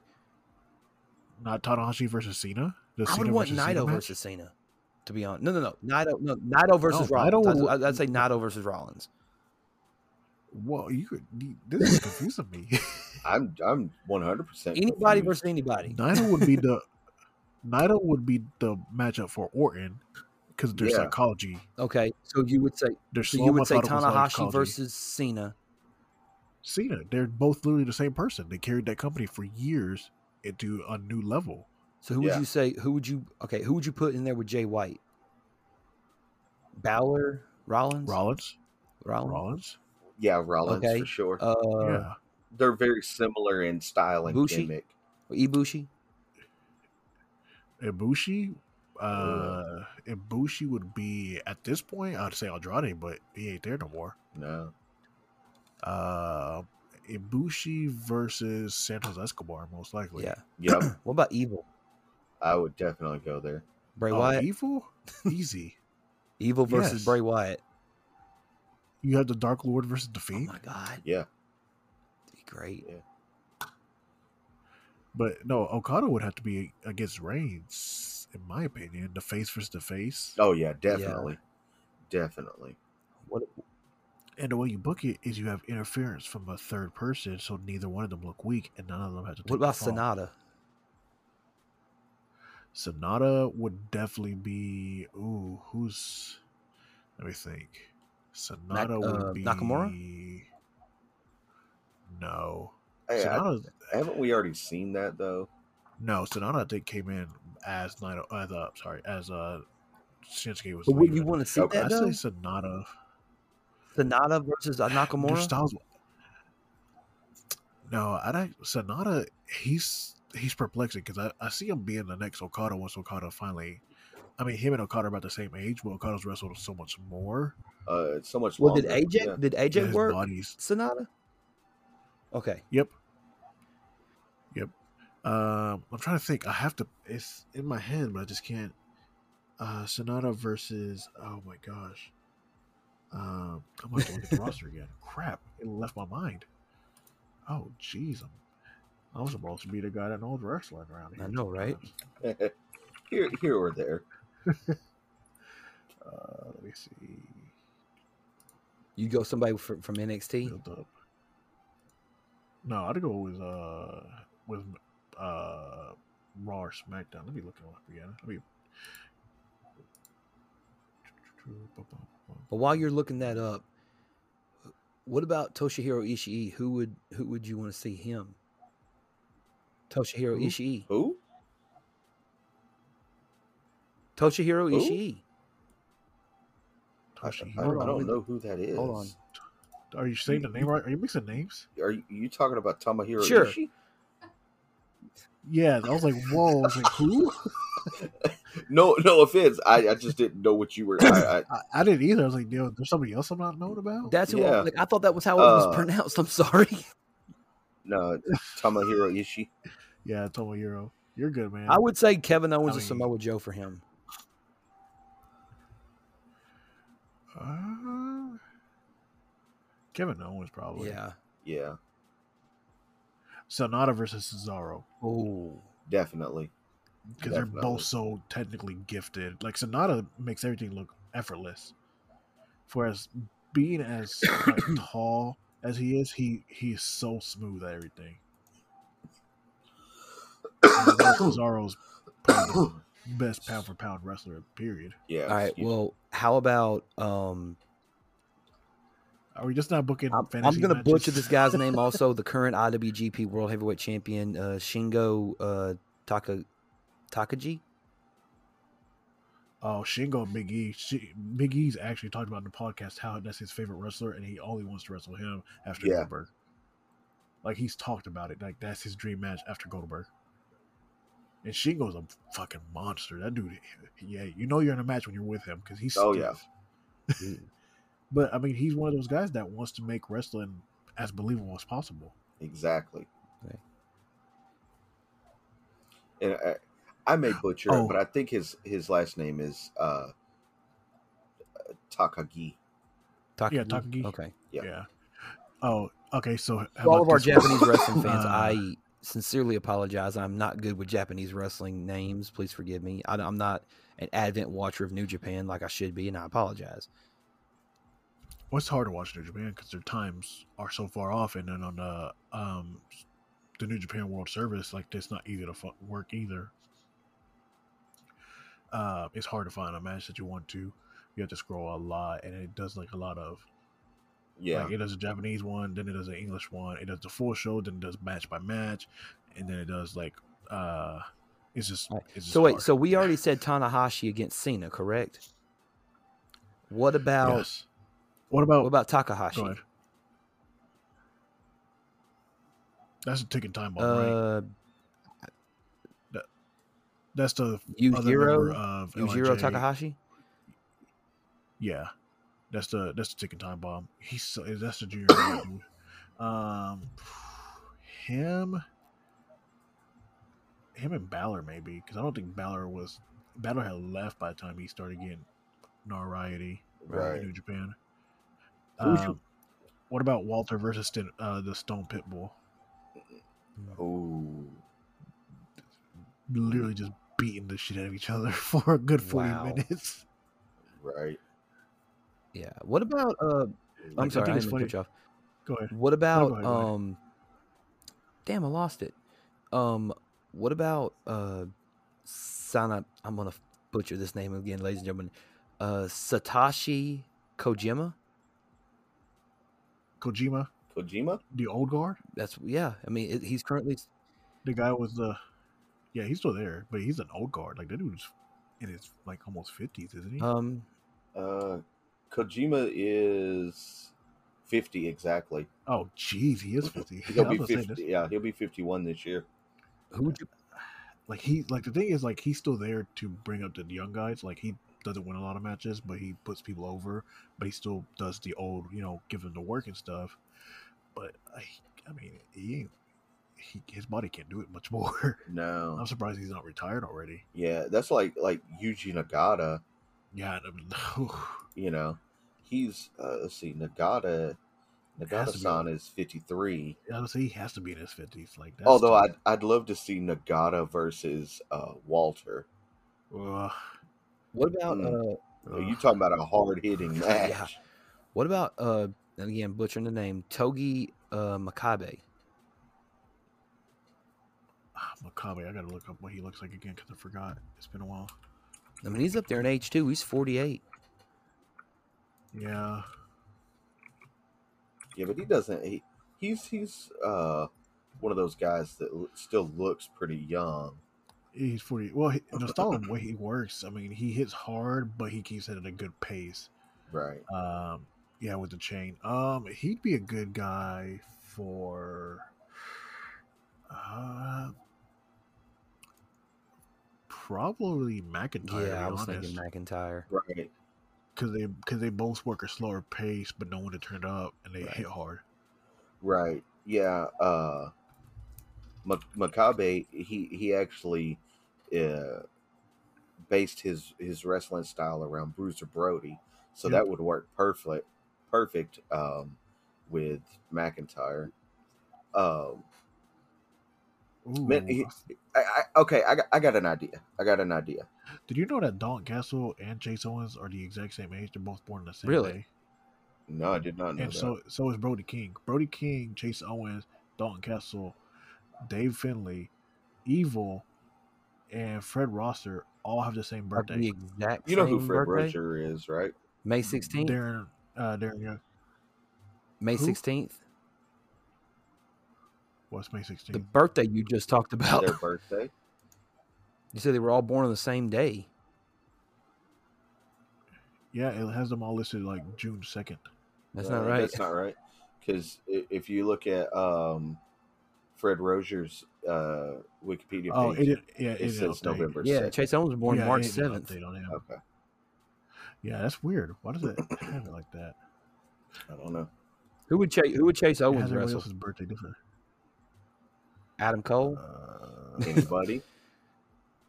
I mean, Uh, literally anybody. yeah, I mean he's about to start getting a push now because he just won their King of Pro Wrestling tournament. Right. yeah. Uh, let's see. Then there's also uh, Hiromu Yeah, I mean. Takahashi. Hiromu Yeah. Takahashi. Uh, ugh. Hiromu Takahashi. Who would he face?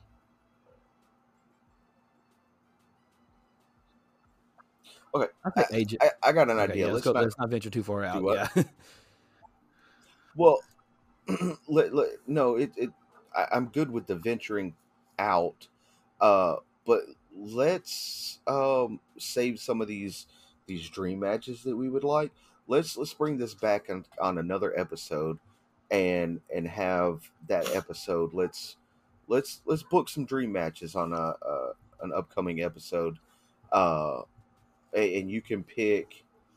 We'll just do like uh, AEW, New Japan, AAA, uh, WWE, and in WWE you could do SmackDown, Raw, or NXT. Uh, throw in Impact, Ring of Honor, MLW. And you could make a dream card using people from all those rosters. that would be a pretty cool idea. I like it. Roger. Yeah, I'm still going to his roster. I'm looking at their uh their which New- which roster? New? Japan. New Japan. their- I'm looking at their New Japan Strong, their American division. Mhm. They got some good talents there. Is is it officially called New Japan Strong? Yeah, Or, or okay. Yeah. Their Young Lions division has some, like some guys look really promising, like really really promising off the rip already. Right. I mean, their their junior heavyweight division, eh, which is what I've Super always, yeah, I've always preferred New Japan's junior heavyweight division over um, their heavyweight division. Well, that's because that's the that's the division that can one can wrestle, but two also are your quote unquote high flyers, but they're technical for the most part. Right. That's where we get our Eddie Guerreros, Dean Malenko's, and Chris Jericho's, Jushin and uh, Ligers.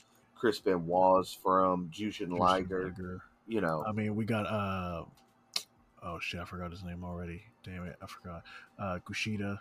I can't believe I forgot that. right? Which is weird because he Kushida left because he didn't want to be the ace of the junior heavyweight division anymore. He got tired of that. He felt like he could do more, and literally comes to NXT to be the cruiserweight champion. Taka still wrestling? Taka Michinoku? Who? Wow. Yes, that man does not age. He looks the same like he did forty years ago. Right. I mean, you can tell he's put on some muscle, but that's about it.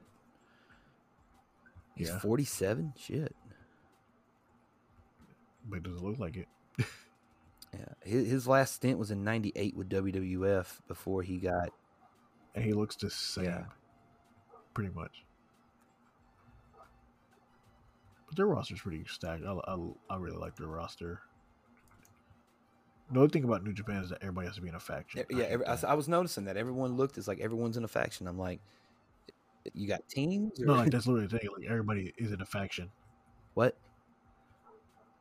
Everybody. That's what I'm saying. I'm like, I thought that That's was weird that everyone had like an allegiance to a certain thing. Like, you got, you know, some are with Bullet Club and like other like Yeah, what is it? Chaos, Chaos. uh, Bullet Club, LIJ, uh, uh, Suzuki Gun, uh, Flip. Oh, it's been so long since I watched Japan. I've already forgotten stuff. Uh, I'm fraud. Chaos, GBH, Team Filthy. Oh yeah, because Filthy Robbie Law, uh, Tom Lawlor, sorry, has his Yeah. own group now. Yeah, you got the United Empire. Yeah, I, yeah. Like it's literally like, like what is it? Five, seven factions now. Uh, let's see. Uh, you've got the United Empire, the Bullet Club, uh, main unit. Um, Chaos. Uh, you have a Ring of Honor division, uh, or a Ring of Honor group, which inside of New Japan. Um, says four. Suzuki Gun is five. LIJ is Six. six. Uh, GBH is seven. Team Filthy is eight. Uh,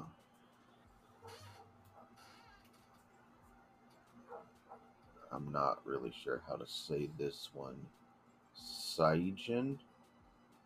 Uh, it That's it's, uh, it's a stable led by Yuji Nagata, uh, and consists of. Oh, that one. Oh, the it's, it's. I'm sorry, it's disbanded, but Yuji Nagata uh, still represents them. yeah, it's the old guard one Yeah. kind of thing. Um, Man, that's a lot of. That's still a lot of people though. right.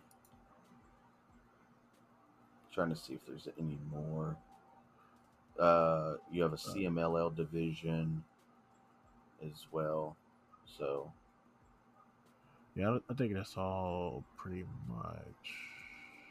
right. Yeah. Uh, what a little off offbeat there, but I'm trying to see stables. There it is. Uh, oh gosh, it has every stable. I don't want to do this. Can I freaking do the New Japan's one? I won't let me do it. Damn, it has every stable ever for Right. promotion. Uh, all right, that's not gonna work. But yeah, um so the main point that to start all this is that my issue with a lot of the wrestling is that it, it's not making sense. It's starting to make everything look silly. Um like it's just they're just putting stuff out to put stuff out because it's making money, but they're slowly starting to lose money because it, nobody cares anymore. You're not making people interested as much If- anymore.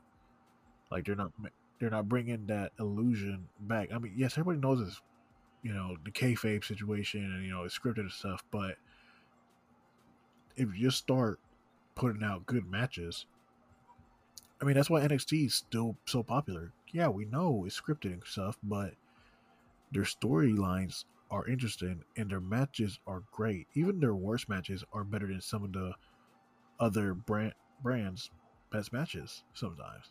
Right. And there isn't like a like when like when Adam Cole was on that title run, everybody he went against, you could still feel like yeah, they he he may lose it on this one or he may lose it on this one. This Right. might be the one. But sometimes when I'm watching, like when Drew McIntyre was champion, it shocked me when Randy Orton beat him randomly out of nowhere after like two weeks or something. But then he had it back, and I was like, oh, he, he's not gonna lose anytime soon. And, Like Right. I don't see this person beating him. I don't see this person beating him. Then, uh, like Roman Reigns, I like what he's doing, but he's fought his cousin, and then Kevin Owens, Edge, and then Edge and Daniel Bryan. Kevin Daniel Owens, Bryan. Daniel Bryan. I didn't see any of those people beat him. Maybe, maybe Edge just to have one more run. Cena's not want to beat him. we were literally we were like we were literally Like, talking uh, about this before you got on um but then again i mean the only one that you could see beating him right now would probably be the rock but i don't even think that's going to happen because why come back when you're not going to be able to dedicate yourself full time to wwe Doesn't need to happen. right But I mean, the, the same thing can be said when he beat CM Punk for the title. But you know, but hell Right. who, who's to get hell who knows fucking goldberg could po- probably beat bobby lashley at summerslam and you know what Oh, he will. He will. And it's gonna be Yeah. fucking disgusting.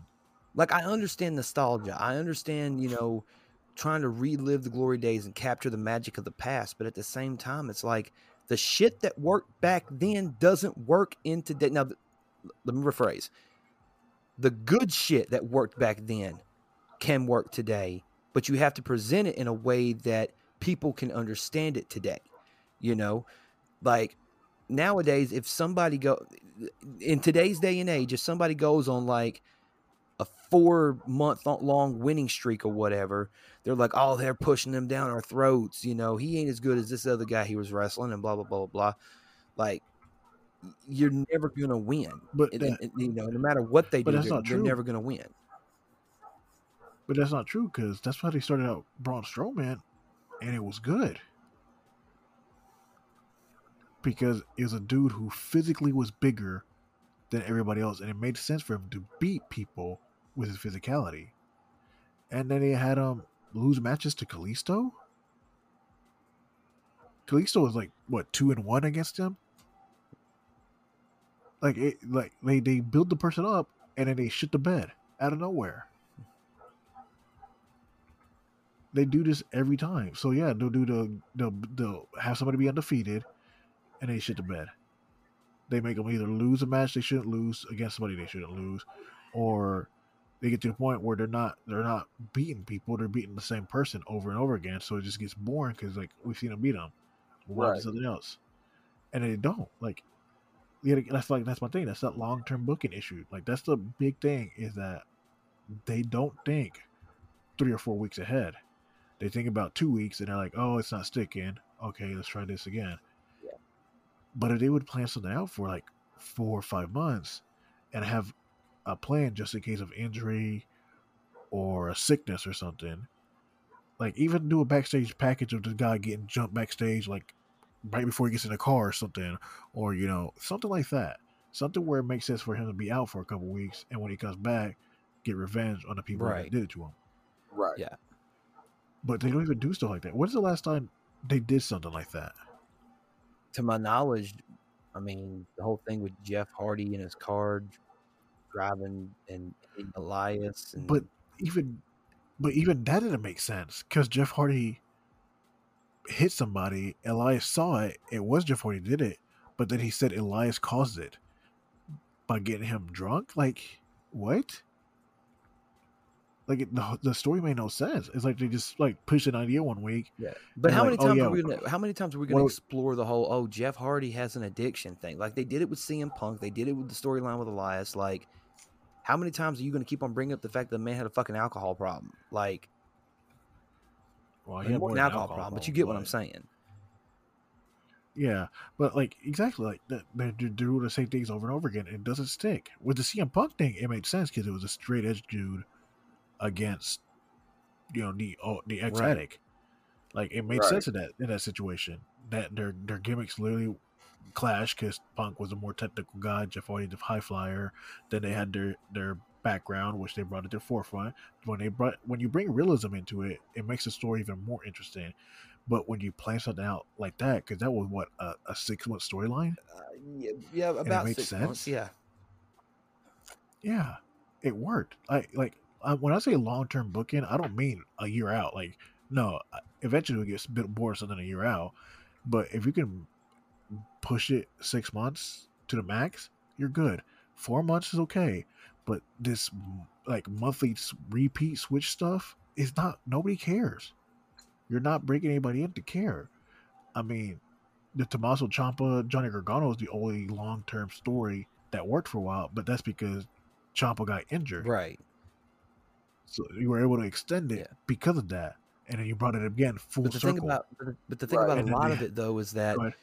If you say that Well, somebody's you know oh because they either complain that oh well this person's getting shoved down our throats or this person's getting buried or this per uh, or it's 50-50 booking you know i don't think if you did one of those i don't i think if people if you did one of those stories today there might be the handful of people out there who would get it but the majority of the fans especially the vocal fuckers on the internet they probably wouldn't agree with the story even if it was great because of who it was that did it. But the thing is, the people who are online bitching are still Yeah. fucking watching. So it doesn't matter what they're saying if they're going to keep watching. if they keep coming back, you're doing your job. My thing is getting the casual fans to stay. Like one week they'll be at, just an example, one million views. Then the next week, eight hundred thousand, and then the next week, one million again. The next week, four four hundred thousand, because you're not staying consistent. There's no I mean, do you ever think that we'll ever see wrestling any any pro wrestling program up there? I mean, obviously they're not going to get into like nines and eights like they were during the Monday Night War, obviously, but could they at least get back to like the threes and the fours? Like three to four, what million? The ratings, yeah, like just based on like the Nielsen ratings or whatever, like a four point two or four point three mean, rating. Well, the issue with that now is that their their biggest, I guess, um, the biggest way they get views is through their YouTube now. Right. Their YouTube is where they get all their stuff. Uh, they have seventy nine point six million subscribers to YouTube, so they're getting constant views. Like they put out five minute clips and they're getting eh, like 16,000, 14,000, 7,000. Like they're getting tons of views that way. But then how many? But how many? So- So how long will it be then before they just like, all right, well, we're gonna not, you know, make deals with these cable companies anymore because we can just make more revenue off of, you know, YouTube or whatever, you know, and make people pay like, or, or They won't because because the TV companies still give them billions of dollars. And Fox paid a billion dollars for SmackDown. Right. So but people don't. that- wa- but, yeah, people, but people they're- in today's day and age don't watch TV like they did back in the '90s. You know, if you if you miss true, a Raw but- or a SmackDown, hey, I'll just go to Hulu and watch it. You know, But see those those when you look at ratings, they have that factored in after the fact. Um, that's why ratings usually don't come out. Used to back during like the Monday Night War era, the ratings would come out the very Right. next day. Typically now, the ratings come out.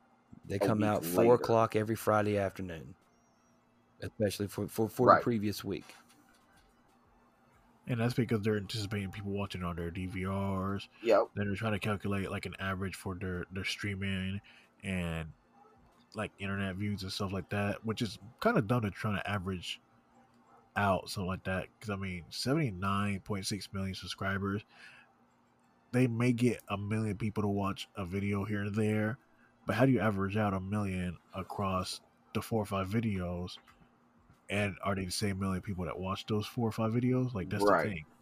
And it's not like people don't, you know, pay for subscriptions. I mean, that's been done before several times. People buying buying subscribers. You know, I'm not saying WWE is doing that or any other wrestling company is doing that, but I mean, I mean, AEW is they're giving their shit cuz out for free sometimes. But all right, one more quick question though before we get out of here tonight, uh, because I know it's getting late. If the wrestling business itself, uh, on a, on a television level, on a mainstream level, continues to go down the path that it's on, is it going to be around in five years? Okay. Yes. Yes. Like the thing is, you have there's so many companies out, so you, somebody people will find their their company, I guess, more or less the sense. But here's the thing: no company's gonna be hundred percent. No company's gonna be perfect. There's still gonna be shit. There's still gonna be great things. Like the thing is finding a company good enough to keep you invested long enough. And I mean, WWE to me still keeps me invested long enough. New Japan still keeps me invested long enough. I mean, I haven't seen their shows in a while because I just don't have the time to try to catch up to uh, a year's worth of Japanese wrestling. Right. Uh, but like, I'll watch ROH when it's on when they put their stuff on YouTube. Right. I'll watch their shows.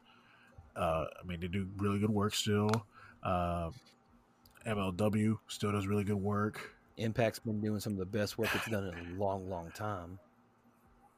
Yeah, that's because they don't have the tainted Dixie Carter Oh, taste yeah, to them definitely. anymore. But like stuff like yeah, like Impact, NWA. We didn't even talk about them, but they're bringing old, they're bringing the classic wrestling we want. Yeah, the good old studio wrestling. Yeah, and it's so good. I mean, yes, they have crap still, obviously, but they're overall they're still a solid seven point five, solid eights almost every week. But their their their production is good, but their production is not great. Like if they could take that next step, which is hard because I mean, money's always gonna be the issue.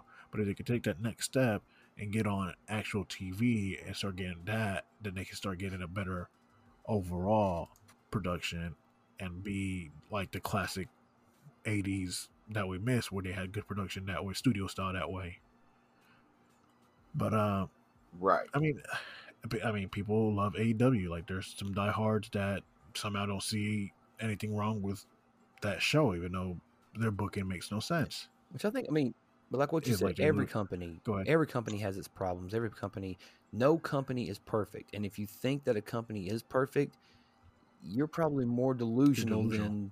than the the ones who say, you know, that no wrestling companies perfect. You know, I don't know. I, for me, I always look at it like, you know, yes, there's things in WWE that I don't particularly care for. It's not my cup of tea. But then again, there's stuff that I think in WWE is great. AEW, there's a lot of problems. They got a lot of problems. They, I would say, out of all of the, like, if you look at like the main, I, I can't remember who said it. WWE has the best talent, but the shittiest booking. Um, I don't know if I agree with that 100. percent I think AEW is probably a little bit worse, considering the fact that they have just as much aew talent. just, Um, but the thing is we don't get to see that talent don't. all the time not at least not on tv we have to go to youtube to see Yeah. what talent they have because they put the same fucking 12 people on tv they put less people on tv than wwe Yeah. does wwe Right. cycles people they may not show everybody off well enough but it's literally pinnacle versus inner circle and then the elite and then whatever story they want to feed you. that's yeah. about it yeah like in the dark order gets thrown in the elite feud now like that i don't even know how they went from being the big bad to being the big softies for hangman page now it's still a weird circle jerk on that one And then you got the whole thing with Darby Allin and Sting, which is good at first when he was TNT champion, and I actually liked what they were doing with him with the title and everything. And but then you look at, you know, they they got guys like, okay, Orange Cassidy, you know, which I'm saying when Orange Cassidy can wrestle, he's a good wrestler, but they they got him doing a a goofy gimmick that, you know, even though it's over, but it's not them that have him doing that goofy gimmick. He was doing that gimmick before he got signed to AEW. Yeah, but the thing is, he he wanted to do that gimmick because he's like, I'm tired of doing all this serious stuff, doing all this hard work for nobody to care. He's Right. like, I made this, I made the anti wrestler, and people started to watch. And it's true. Like I, I like Orange Cassidy's randomness because it is, it is, it's a wrestler being an anti wrestler. He's literally doing the least effort and getting the you would not over. believe how mad that makes some people, though. I mean, I know, like from you know who I'm talking about. from a yes, but from a love of wrestler, like a love of wrestling, and a guy who knows the workings. Yeah, I fucking should hate it. But from a fan's perspective, and it's, not different. like- and it's not that and he it can't works. work when he needs to. He had good matches with Pac. He's had he good matches fucking with can. Jericho. You know, it's like when whenever somebody brings it out of him, he's so great, and that's what I'm always hoping for for that next great moment. Because yeah, that match against Pac, phenomenal. he made Jericho work because Jericho's gotten super lazy nowadays. Even his finisher's super lazy. This is a spinning back elbow. Oh, the Uh, uh, that doesn't even hit sometimes. Like it doesn't even connect near. he Like- stole that shit from me. You had the Judas effect first. I did. Well, it was a Judas effect, I Like, did. spinning elbow combo. Uh, It was. uh I, I, You Oh, probably sorry. remember. I used to Good. do the the ripcord back elbow, which is basically the Judas effects, uh, But and but and and then would spin around into a, a rolling elbow. But the thing is, with the ripcord, you you're controlling them where they are in position, so you're going to hit. Jericho just throws it out there. He just hopes the person's in the right spot, You know, and most of the time they're not. So he's Right. just whiffing, and these people have to sell this move that no doesn't even get near them, like it's a devastating finisher. And that's the thing. Like, when did finishers stop being finishers? Like, yeah, I understand having a falsy here and there, three, two or three or so, but uh, MJF went against Sammy Guevara like two or three weeks ago, and MJF hit a tombstone pile driver off the second rope, and that wasn't the finish. Bro, yeah.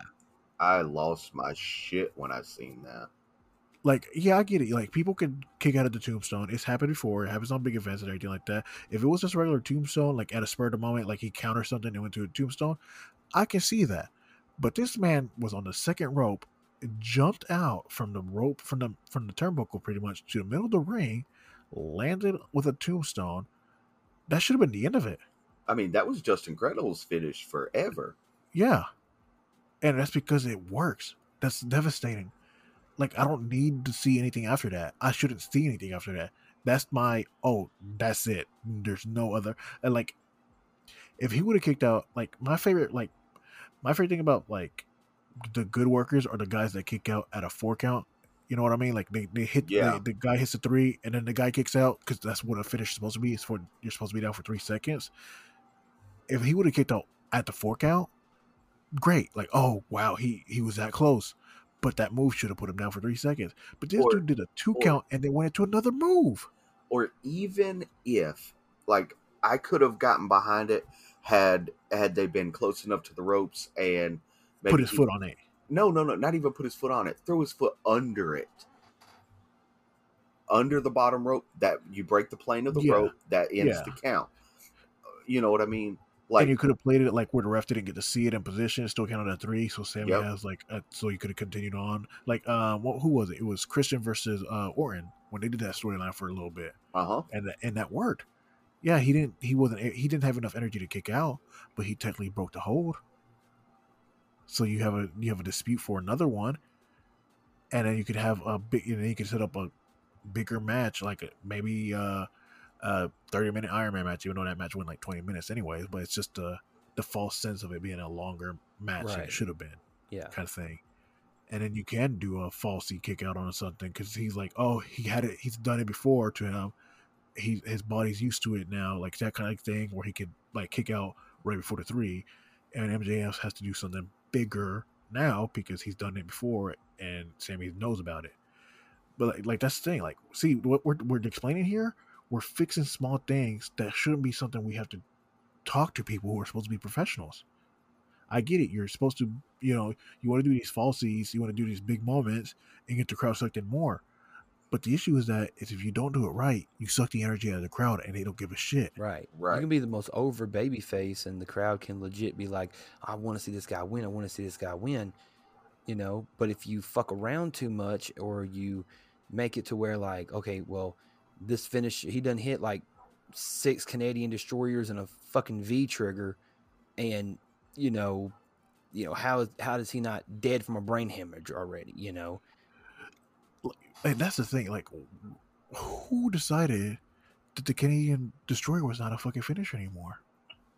It's a flipping pile driver. Which That shit. Like, if I if I told somebody. If I, if I wanted to a random per casual person, I'm like, oh, do you know what a pile driver is? Oh yeah, I know. You know, you move where you do that. All right. If I did that into a, if I flipped you into a pile driver, should you kick out? Their answer's gonna be no. But let me ask you this other question too. Could you do a Canadian destroyer on somebody without their cooperation? Yeah. You I strong mean, enough? Could you? I mean, you'd have to have some strong ass legs. You telling me Braun Strowman couldn't force somebody into a Braun Canadian Strowman destroyer? could, could, could have flipped into a Canadian destroyer? Braun Strowman can't flip. Into a Canadian destroyer.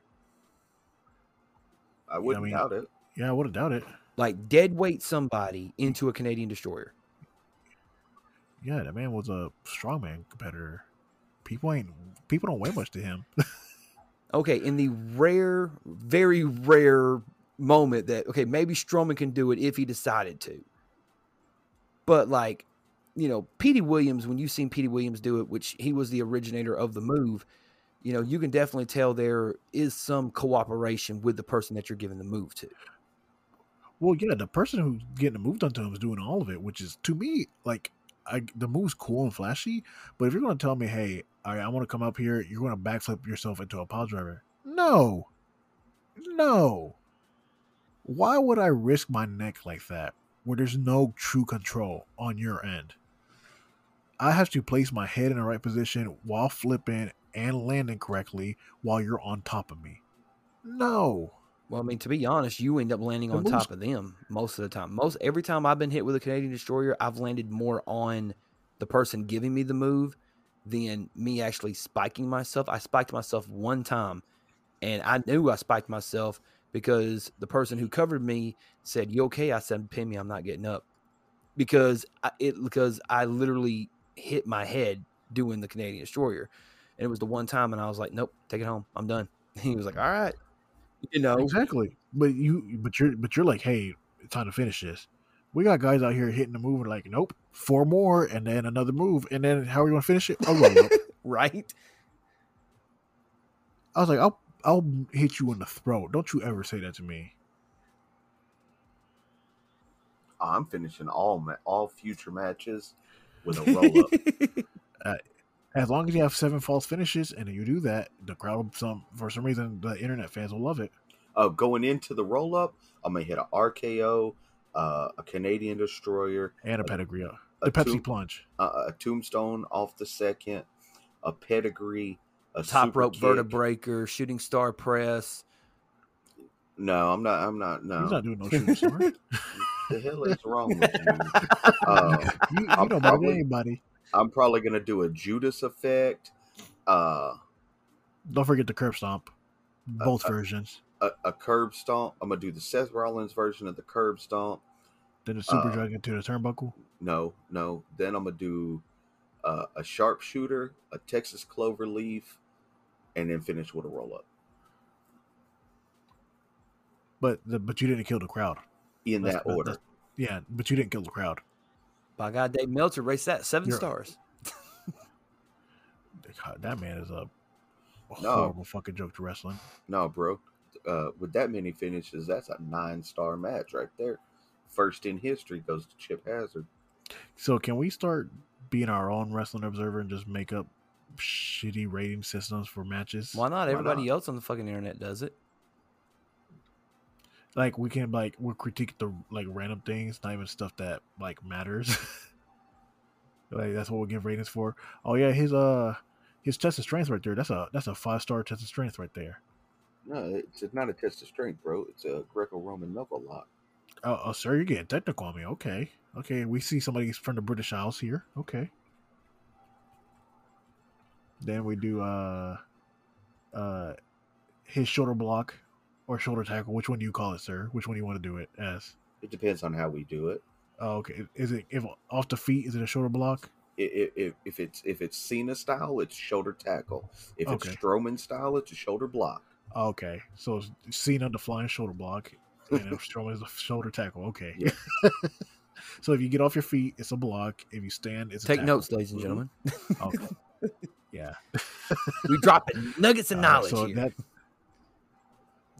I don't we know. We might be. I don't know. I mean, that could just be the rum talking too. I don't know. Oh Lord. but no like that like so the whole like the whole thing that like we wanted to talk about was just like wrestling wrestling is no longer wrestling and we knew it, it, it started going towards the sports entertainment a while ago but when did it become such a farce on all levels in every company that it's like sometimes not even enjoyable to watch wrestling Because I think because Like, people I- still look at I- it as the redheaded bastard stepchild of sports and entertainment. I mean, yes, but then like we got this thing where people are like, WWE is boring and nobody's talented there, and then they'll go like, AEW's got all this talent, they're the best Mhm. thing ever. Well, then it, The hell is that? this man, Oh This my man's god! no, You pissing on air? no. I heard. I was like, "What the hell is that?" that wasn't you. oh, I thought that was you. No. Wasn't me.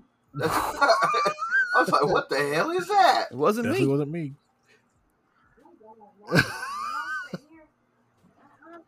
You heard that, didn't you? We, we have been taken over by some kind of weird airwaves. That was super. Wow. Okay. I wonder what what if it doesn't go through the playback playback playback either, and we only hear it. Uh, then okay, then uh, so some fuck shit's really going on. I'm buying some sage. I'm fumigating my house. Hey, Talon, you did say just the other night that you you and Amy said that uh y'all's house was haunted. We have heard stuff Wait, for over a month. They have heard stuff over. I mean, is it not just is it is it an old house, older built house? the 1940s. So it's just probably the the material and the pipes. probably. Knocking on Kai's bedroom window. Yeah, it's the wood expanding in the heat and the coldness. Calling uh, my sister's name. No. Oh, okay, for, that might have been just you hearing things. Alrighty. Anyway, Yeah, back, on subject. Yeah. Give that close up. This is not a hauntings of episode. It, it- not yet. It ain't. Yeah, the hauntings of Talon Talon's house. but uh, uh, uh, we were talking about all this, and we were thinking about like, is there a way we can we fantasy book wrestling WWE mainly back into glory? I guess back into his like high points of the Attitude Era and the the Ruthless Aggression Era. You know, where it was really great wrestling, but also entertaining at the same time. And I, like, I brought up to this guy who's like, "Hey, what if we each pick a brand and then do like a draft pick, and then pick a roster from there, and then start booking cards and see like, can we make it work and be good all the way around, and then have people, you know, on our uh, Facebook uh, fan page you know, be like, hey, this seems good, or no, or you know, maybe we're just blowing smoke our own ass or whatever. Right. Right. Yeah, um that's that's that's definitely something that we've talked about doing and uh I want to do Absolutely. for sure. But like I asked earlier, do you guys have a preference of a brand you want to be? Or you- I No. I No. prefer. You want to to? Just being honest. Okay, Oh, you just want Roman Exactly. Reigns. I get it. No, because we're, we're drafting. We get to pick Who the fuck you think my first pick gonna be if I if I if I get selected number one? If I would say, what if you're if you're first, you pick Roman Reigns. I mean, he's one of the biggest guys in the company right now. We're going by current storyline, aren't we? We'll- If we're he's going by current storyline. We'll then- work. No, we can we can make our No, own you're stories. making your own storyline. So it's like like it's like saying this like we, we bought WWE for Vince. We took a like a month or so hiatus to get it all the transferring over, and we're starting fresh. Oh, so we're we're Russo Bischoffing it. no, we're not doing that kind of nastiness. Everybody's losing the titles. what they Turn them over. over- Mass exodus. Here we go. Well, here's the thing: like you can pick how many titles you have. You can pick your teams, your tag teams. You can pick your managers. You can do whatever you want. It's your. Is we bought it now? It's yours. What would we do with it? Exactly. Would we We'll be we'll iron out all the details um, off Yeah. air for sure. Uh, but this is definitely going to be um, a series coming to you very very soon, probably in the next week or two, um, and it's going to be uh, Movement Radio fixes the. WWE. Oh, and also, you know how we talked about when the last time Cedric was on Raw, he was on Okay. tonight, Well, there you go. and they really did team up Mansoor and Mustafa Ali together. Really? Yes. Gosh. yes. At, thi- at this point, it's just a Man, oh crapshoot. They're like, "Hey, go out there and see if you can make them like you." You know, But they had, but they had him go against Mace and T-Bar, so it's him going against his old group that kicked him out with the new guy he was feuding with that somehow became his friend because they're both being titled uh, the same. Uh, they look the same kind of thing. yeah. Exactly this is what I'm talking about. This is what I'm talking about. Like, who, what's the end game here? I don't think they have one actually. What? Like what? What are, are we going to build up Mansoor and Mustafa Ali, who are like a foot shorter than Mace and T Bar, who've been a team longer and are more fluid together? Or are we going to stick to two Middle Eastern guys, build them up, have them win the titles, or just stay feuding against Mace and T Bar? That's the thing. Uh, we'll figure it out. I don't know. Like that's like, like no, I'm, I'm not talking about us doing this. I'm just trying to figure out like who the the writer for this. What is their story? Like, do they only have a month planned out? Do they have two months? Do they have a week planned Well, according Like, according to uh, um, if, if if you believe everything, they don't probably don't know wrestling, so they probably don't know what the fuck they're doing.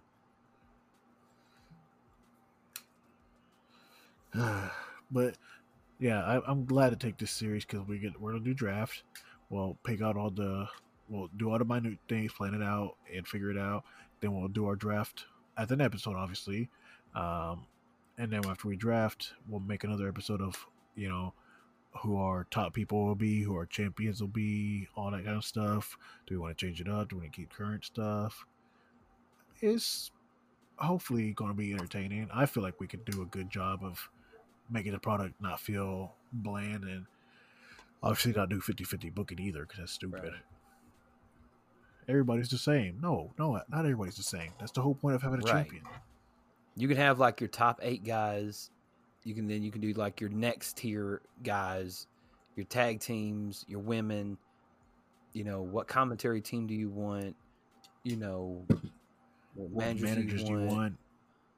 You know, are you going to do anything different with the staging? What pay per views do you want? That's what I'm excited about getting to bring I back. want. I call backlash right now. With the fucking swinging fucking No, sir. uh, pendulum blades. You know. No, sir. You get to wait your turn. Well, we I'm calling there. my shot. Speaking it into existence. So my my first round pick will be Backlash. No, my first round. Good Backlash. lord. I'll, I'll take Roman from you. Asshole. so I can either have Roman or Backlash. Uh, Fuck it, I'm taking Backlash. Yep, I'm taking one of your loves.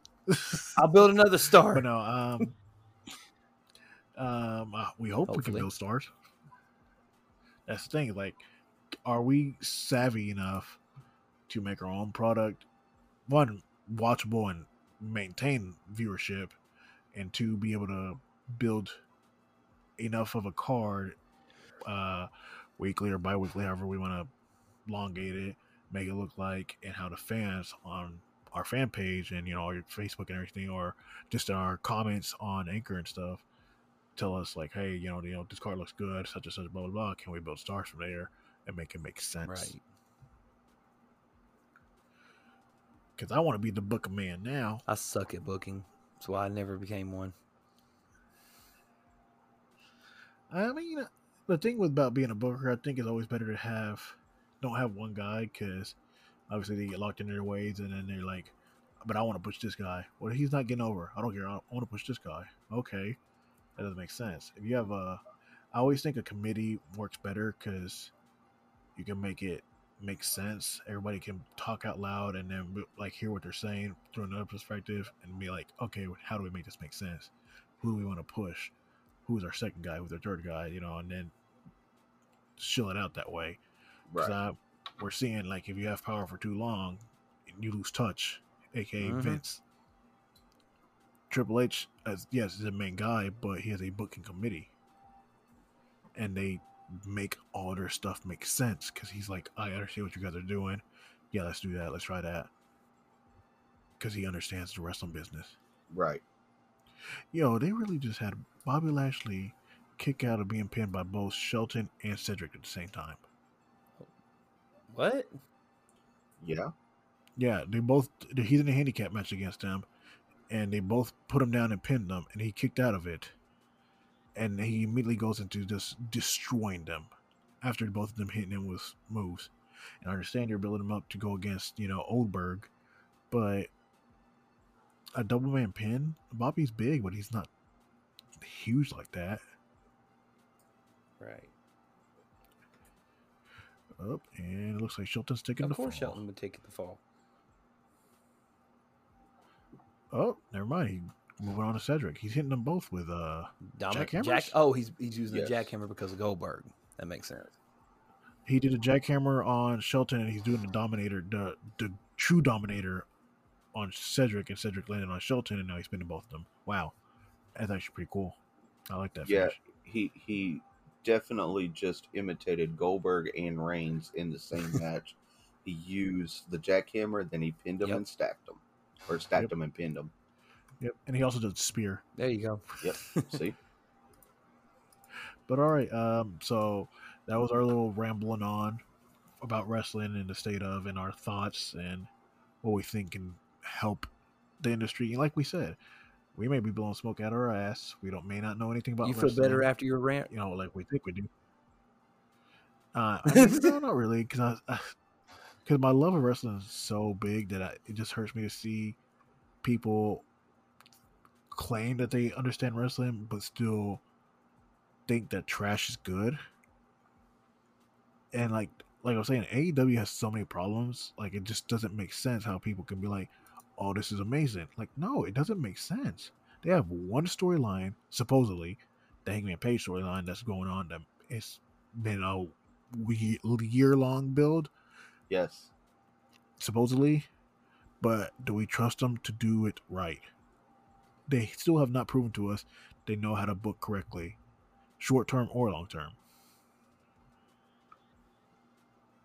And now they're signing Daniel Bryan and CM Punk. Who's to say they don't just shit the bed on that and just push Hangman Page back and then I was going to say, Omega. is it is it going to be more of the same? You bring in the former WWE guy, and they get pushed straight to the top, and your younger talent like an MJF, uh, Sammy Guevara, uh, Jungle Boy, you know, et cetera, et cetera, uh, get pushed down the card more. like the issue with MJF is that he got stuck in Chris Jericho's booking, and he's been stuck with Jericho for over a year now. Like, Chris Jericho is holding MJF hostage instead of holding a title hostage. He's holding a person hostage. Like, I, I'm tired of seeing them feud against each other. I'm tired of those two factions feuding against each other. I want MJF to move on to something else. When he was going against Cody, he was interesting and then he started talking to Moxley and acting like he wanted to get into that together, and then he somehow got stuck with Jericho. And then it's just been this one giant joke of a feud between these guys that are literally waiting backstage to jump each other right in front Right. of the camera. Like they're not even hiding. It doesn't make sense. Right. But uh, I digress. Right. Uh, thank you guys for listening to us ramble on. Maybe you guys hate us and think we're stupid, don't know what we're talking about, which may be true. Maybe we're just old and bitter guys. But I mean, like I said, I still watch a lot of the stuff nowadays, and a lot of it's still good. Like we said, ROH, MLW, uh, NWA. You guys can watch that stuff on YouTube. It's, they're putting out great stuff. Impact puts their highlights on YouTube. They're still putting out great stuff. Uh, I, cl- I I told you who my top five people for who I thought uh, was for uh, AEW. Two of them girls, uh, one a newcomer, and then obviously Pac is great everywhere he goes. So, but I mean, what what is you guys' thought on like is wrestling is wrestling worse? Is it the same or is it better than what we really like? If we really think about it, is it better or worse? Or is it the same? Like, is it just now we're just noticing more and more faults? I, I think it's uh, I think it's about the same and as we get older we're noticing uh, more and more faults or our brain is maturing and we're thinking okay this should have went this way and that should have went this way um to make it make more sense to us Whereas if they'd have done the same thing when we were teenagers, that we'd have been like, "Oh, that's the coolest shit ever," you know. I- Yeah, uh, I mean, if you would have trotted Goldberg out ten years ago and put him against Bobby Lashley, I'd have been like, "Man, that's fucking cool." Now in 2021, I'm like, "Eh, not, not." Really. I think a lot of people just forgot how to be fans, and a lot of people overanalyze and com- opine. But it, it- we do it. But I mean, we're all in one way, shape, or form involved with professional wrestling, so we're kind of speaking from experience. The people who are the most vocal are the ones who watch it, but they have absolutely zero knowledge of the inner workings or why things are the way that they are, why people do certain things, why things are booked a certain way. And they can, we can look at a storyline or whatever and say, eh, maybe that storyline, that storyline doesn't really work for today's world. Maybe it could have worked during the Attitude Era, or maybe it could have worked during Ruthless Aggression or whatever, you know. But, you know, I think what what what what what happened was is that the was the hardcore fan. You you have to, you know, they want what they want, and they will refuse to accept anything other than what they want. They have become, in in in a weird way, they become entitled. They want instant gratification, instant satisfaction. They don't. They they they hate slow burn storylines. They hate, you know, they hate they they hate the fact that their if their if their needs aren't catered to immediately oh this is a trash product or, or this is this that and the third but people you know just people most people want to criticize most people want to try to overanalyze and all that shit. They people just stopped being fans. They just stopped enjoying what they were watching and i think that that's the the crux of a lot of the problems is that people just they just they watch it on TV because it's something to watch, and the casual fan has gone away. I mean, there's other things on television that people want to watch aside from professional wrestling on a Monday night. You know, Monday Night Football. You know, we're fixing to have it what in 50, 50 days now. I think. You know, football's going to be coming back yeah, you're going to see a whole lot. You're going to see those Monday night numbers go down due to Monday night football. You know, um, you know the pay per views. Are the pay per views going to, you know, struggle a little bit? I mean, because you're going to have you know Sunday night football, you know, on nights where they're they're going to have pay per views on Sundays. You know, um, so I don't think that the industry is worse off because I think I think I do think that the business itself is more on its ass than it's ever been, but I also think that there's more talent and there's more opportunities to go other places and apply your craft there. And no matter how Right. good of a worker you are, no matter how good of a wrestler you are, nine times out of ten you can't overcome bad booking. The the, the, the rare exceptions are the guys who can make a shit storyline work, but nine times out of ten, it, ain't- uh, the, no matter how good you are in the ring, if the booking sucks, people gonna think you suck, and that's the that's the that's the sad part about it. Yeah. I mean, the last time I could think of somebody overcoming really bad bookings, the New Day. Yeah, they made it work. For, I mean, they made it work for them, and then they kind of flipped it around, and it started off as one thing, and then it turned into something completely different. It was it wasn't necessarily like a preacher gimmick anymore. It was just it was like you know the power of positivity, you know, and the unicorns and the pancakes and the rainbows and you know, Julio. Well, I mean, it was the it was the preacher gimmick, and then you got to remember they got over it because they became heels because the fans hated it so much they just embraced right. it, Well, people, know, and they were still being the power of positivity, but obnoxious Right. about it.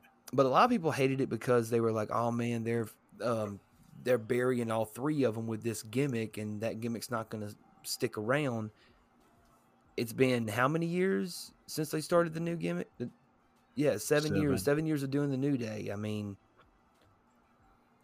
for a gimmick seven years ago, for people to say, "Oh, that gimmick's not going to last three to six months or whatever," seven years later, now they're talking about them being one of the best tag teams of all time, or one of the best factions of all time.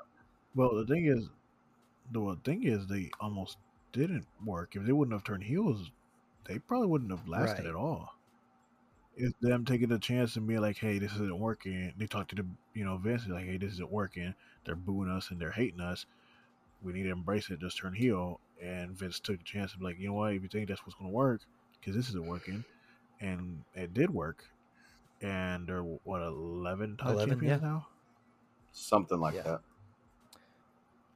And I mean, for the longest time, they were s- the most entertaining things. Like their their match, their feud against the Usos is some of the best work in general in the last few years. Even if it's tag team wrestling, it's still that was the more interesting part than some of the singles wrestling. the New Day um, Uso matches were some of the yeah, like what you said, some of the best matches I've ever seen. I, mean, I think it's one of my, it's one of my favorite rivalries in recent memory is New Day versus Usos. And I mean, like the uh they had that Hell in a Cell match. Oh match. my that god, was it was brutal. great. Love that match. Xavier Woods gets handcuffed to the top of the turnbuckle, just gets you know lashings across the chest and the ribs. Like, oof, that made me hurt just watching. Right. Right? All right. Well, that being said, we're gonna bring her to a halt tonight. Two and a half hours. We'll definitely put a uh, wear and tear on you. after midnight. talked Right. wrestling. You- We hell, we'll talked be here for the next six, seven hours. So we need we need to we need to slow it down.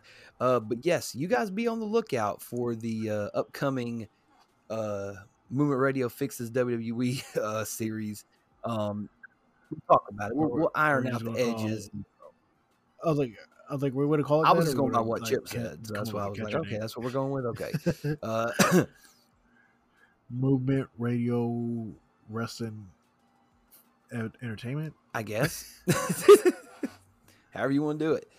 Um, no, but that being said, though, um, thank you guys for tuning in to us uh, rant and rave about pro wrestling. We do, you know, we do love it, even though it does frustrate us sometimes.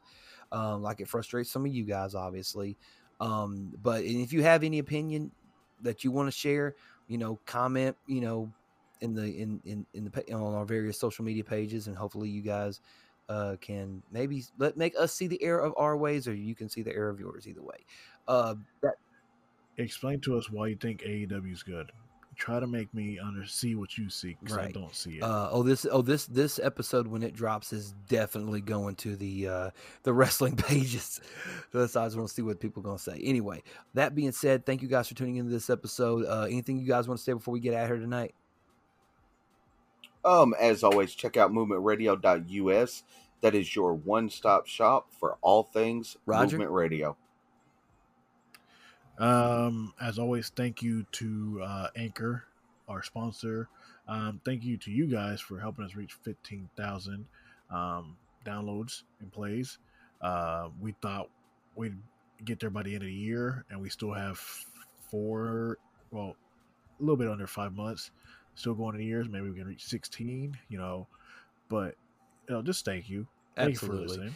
Um, couple quick shout outs. Sean Thompson, Thompson Personal Training, $40 a session. You can't beat it. Boxing, cardio, strength and conditioning, yoga, you name it. He's got it. Um, just look him up on Facebook, Thompson Personal Training. Jerry and Jennifer over at the Chronic Conversation podcast. Uh, Andrew and Sean over at the Warrior Workout Network. Also check out twitch.tv slash unleashed demon.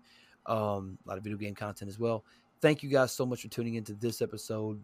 We love you. We appreciate you guys. Thank you guys so much. We will see you guys next time on another episode of Movement Radio. Chip, let's hit him with the outro. Please do not leave without leaving a like, comment, share, and subscribe on your favorite podcasting platform. Follow us on all of our social media Facebook, Twitter, Instagram, and TikTok. Go to the YouTube channel, subscribe, click that bell to get notified of our latest videos. And once again, movementradio.us.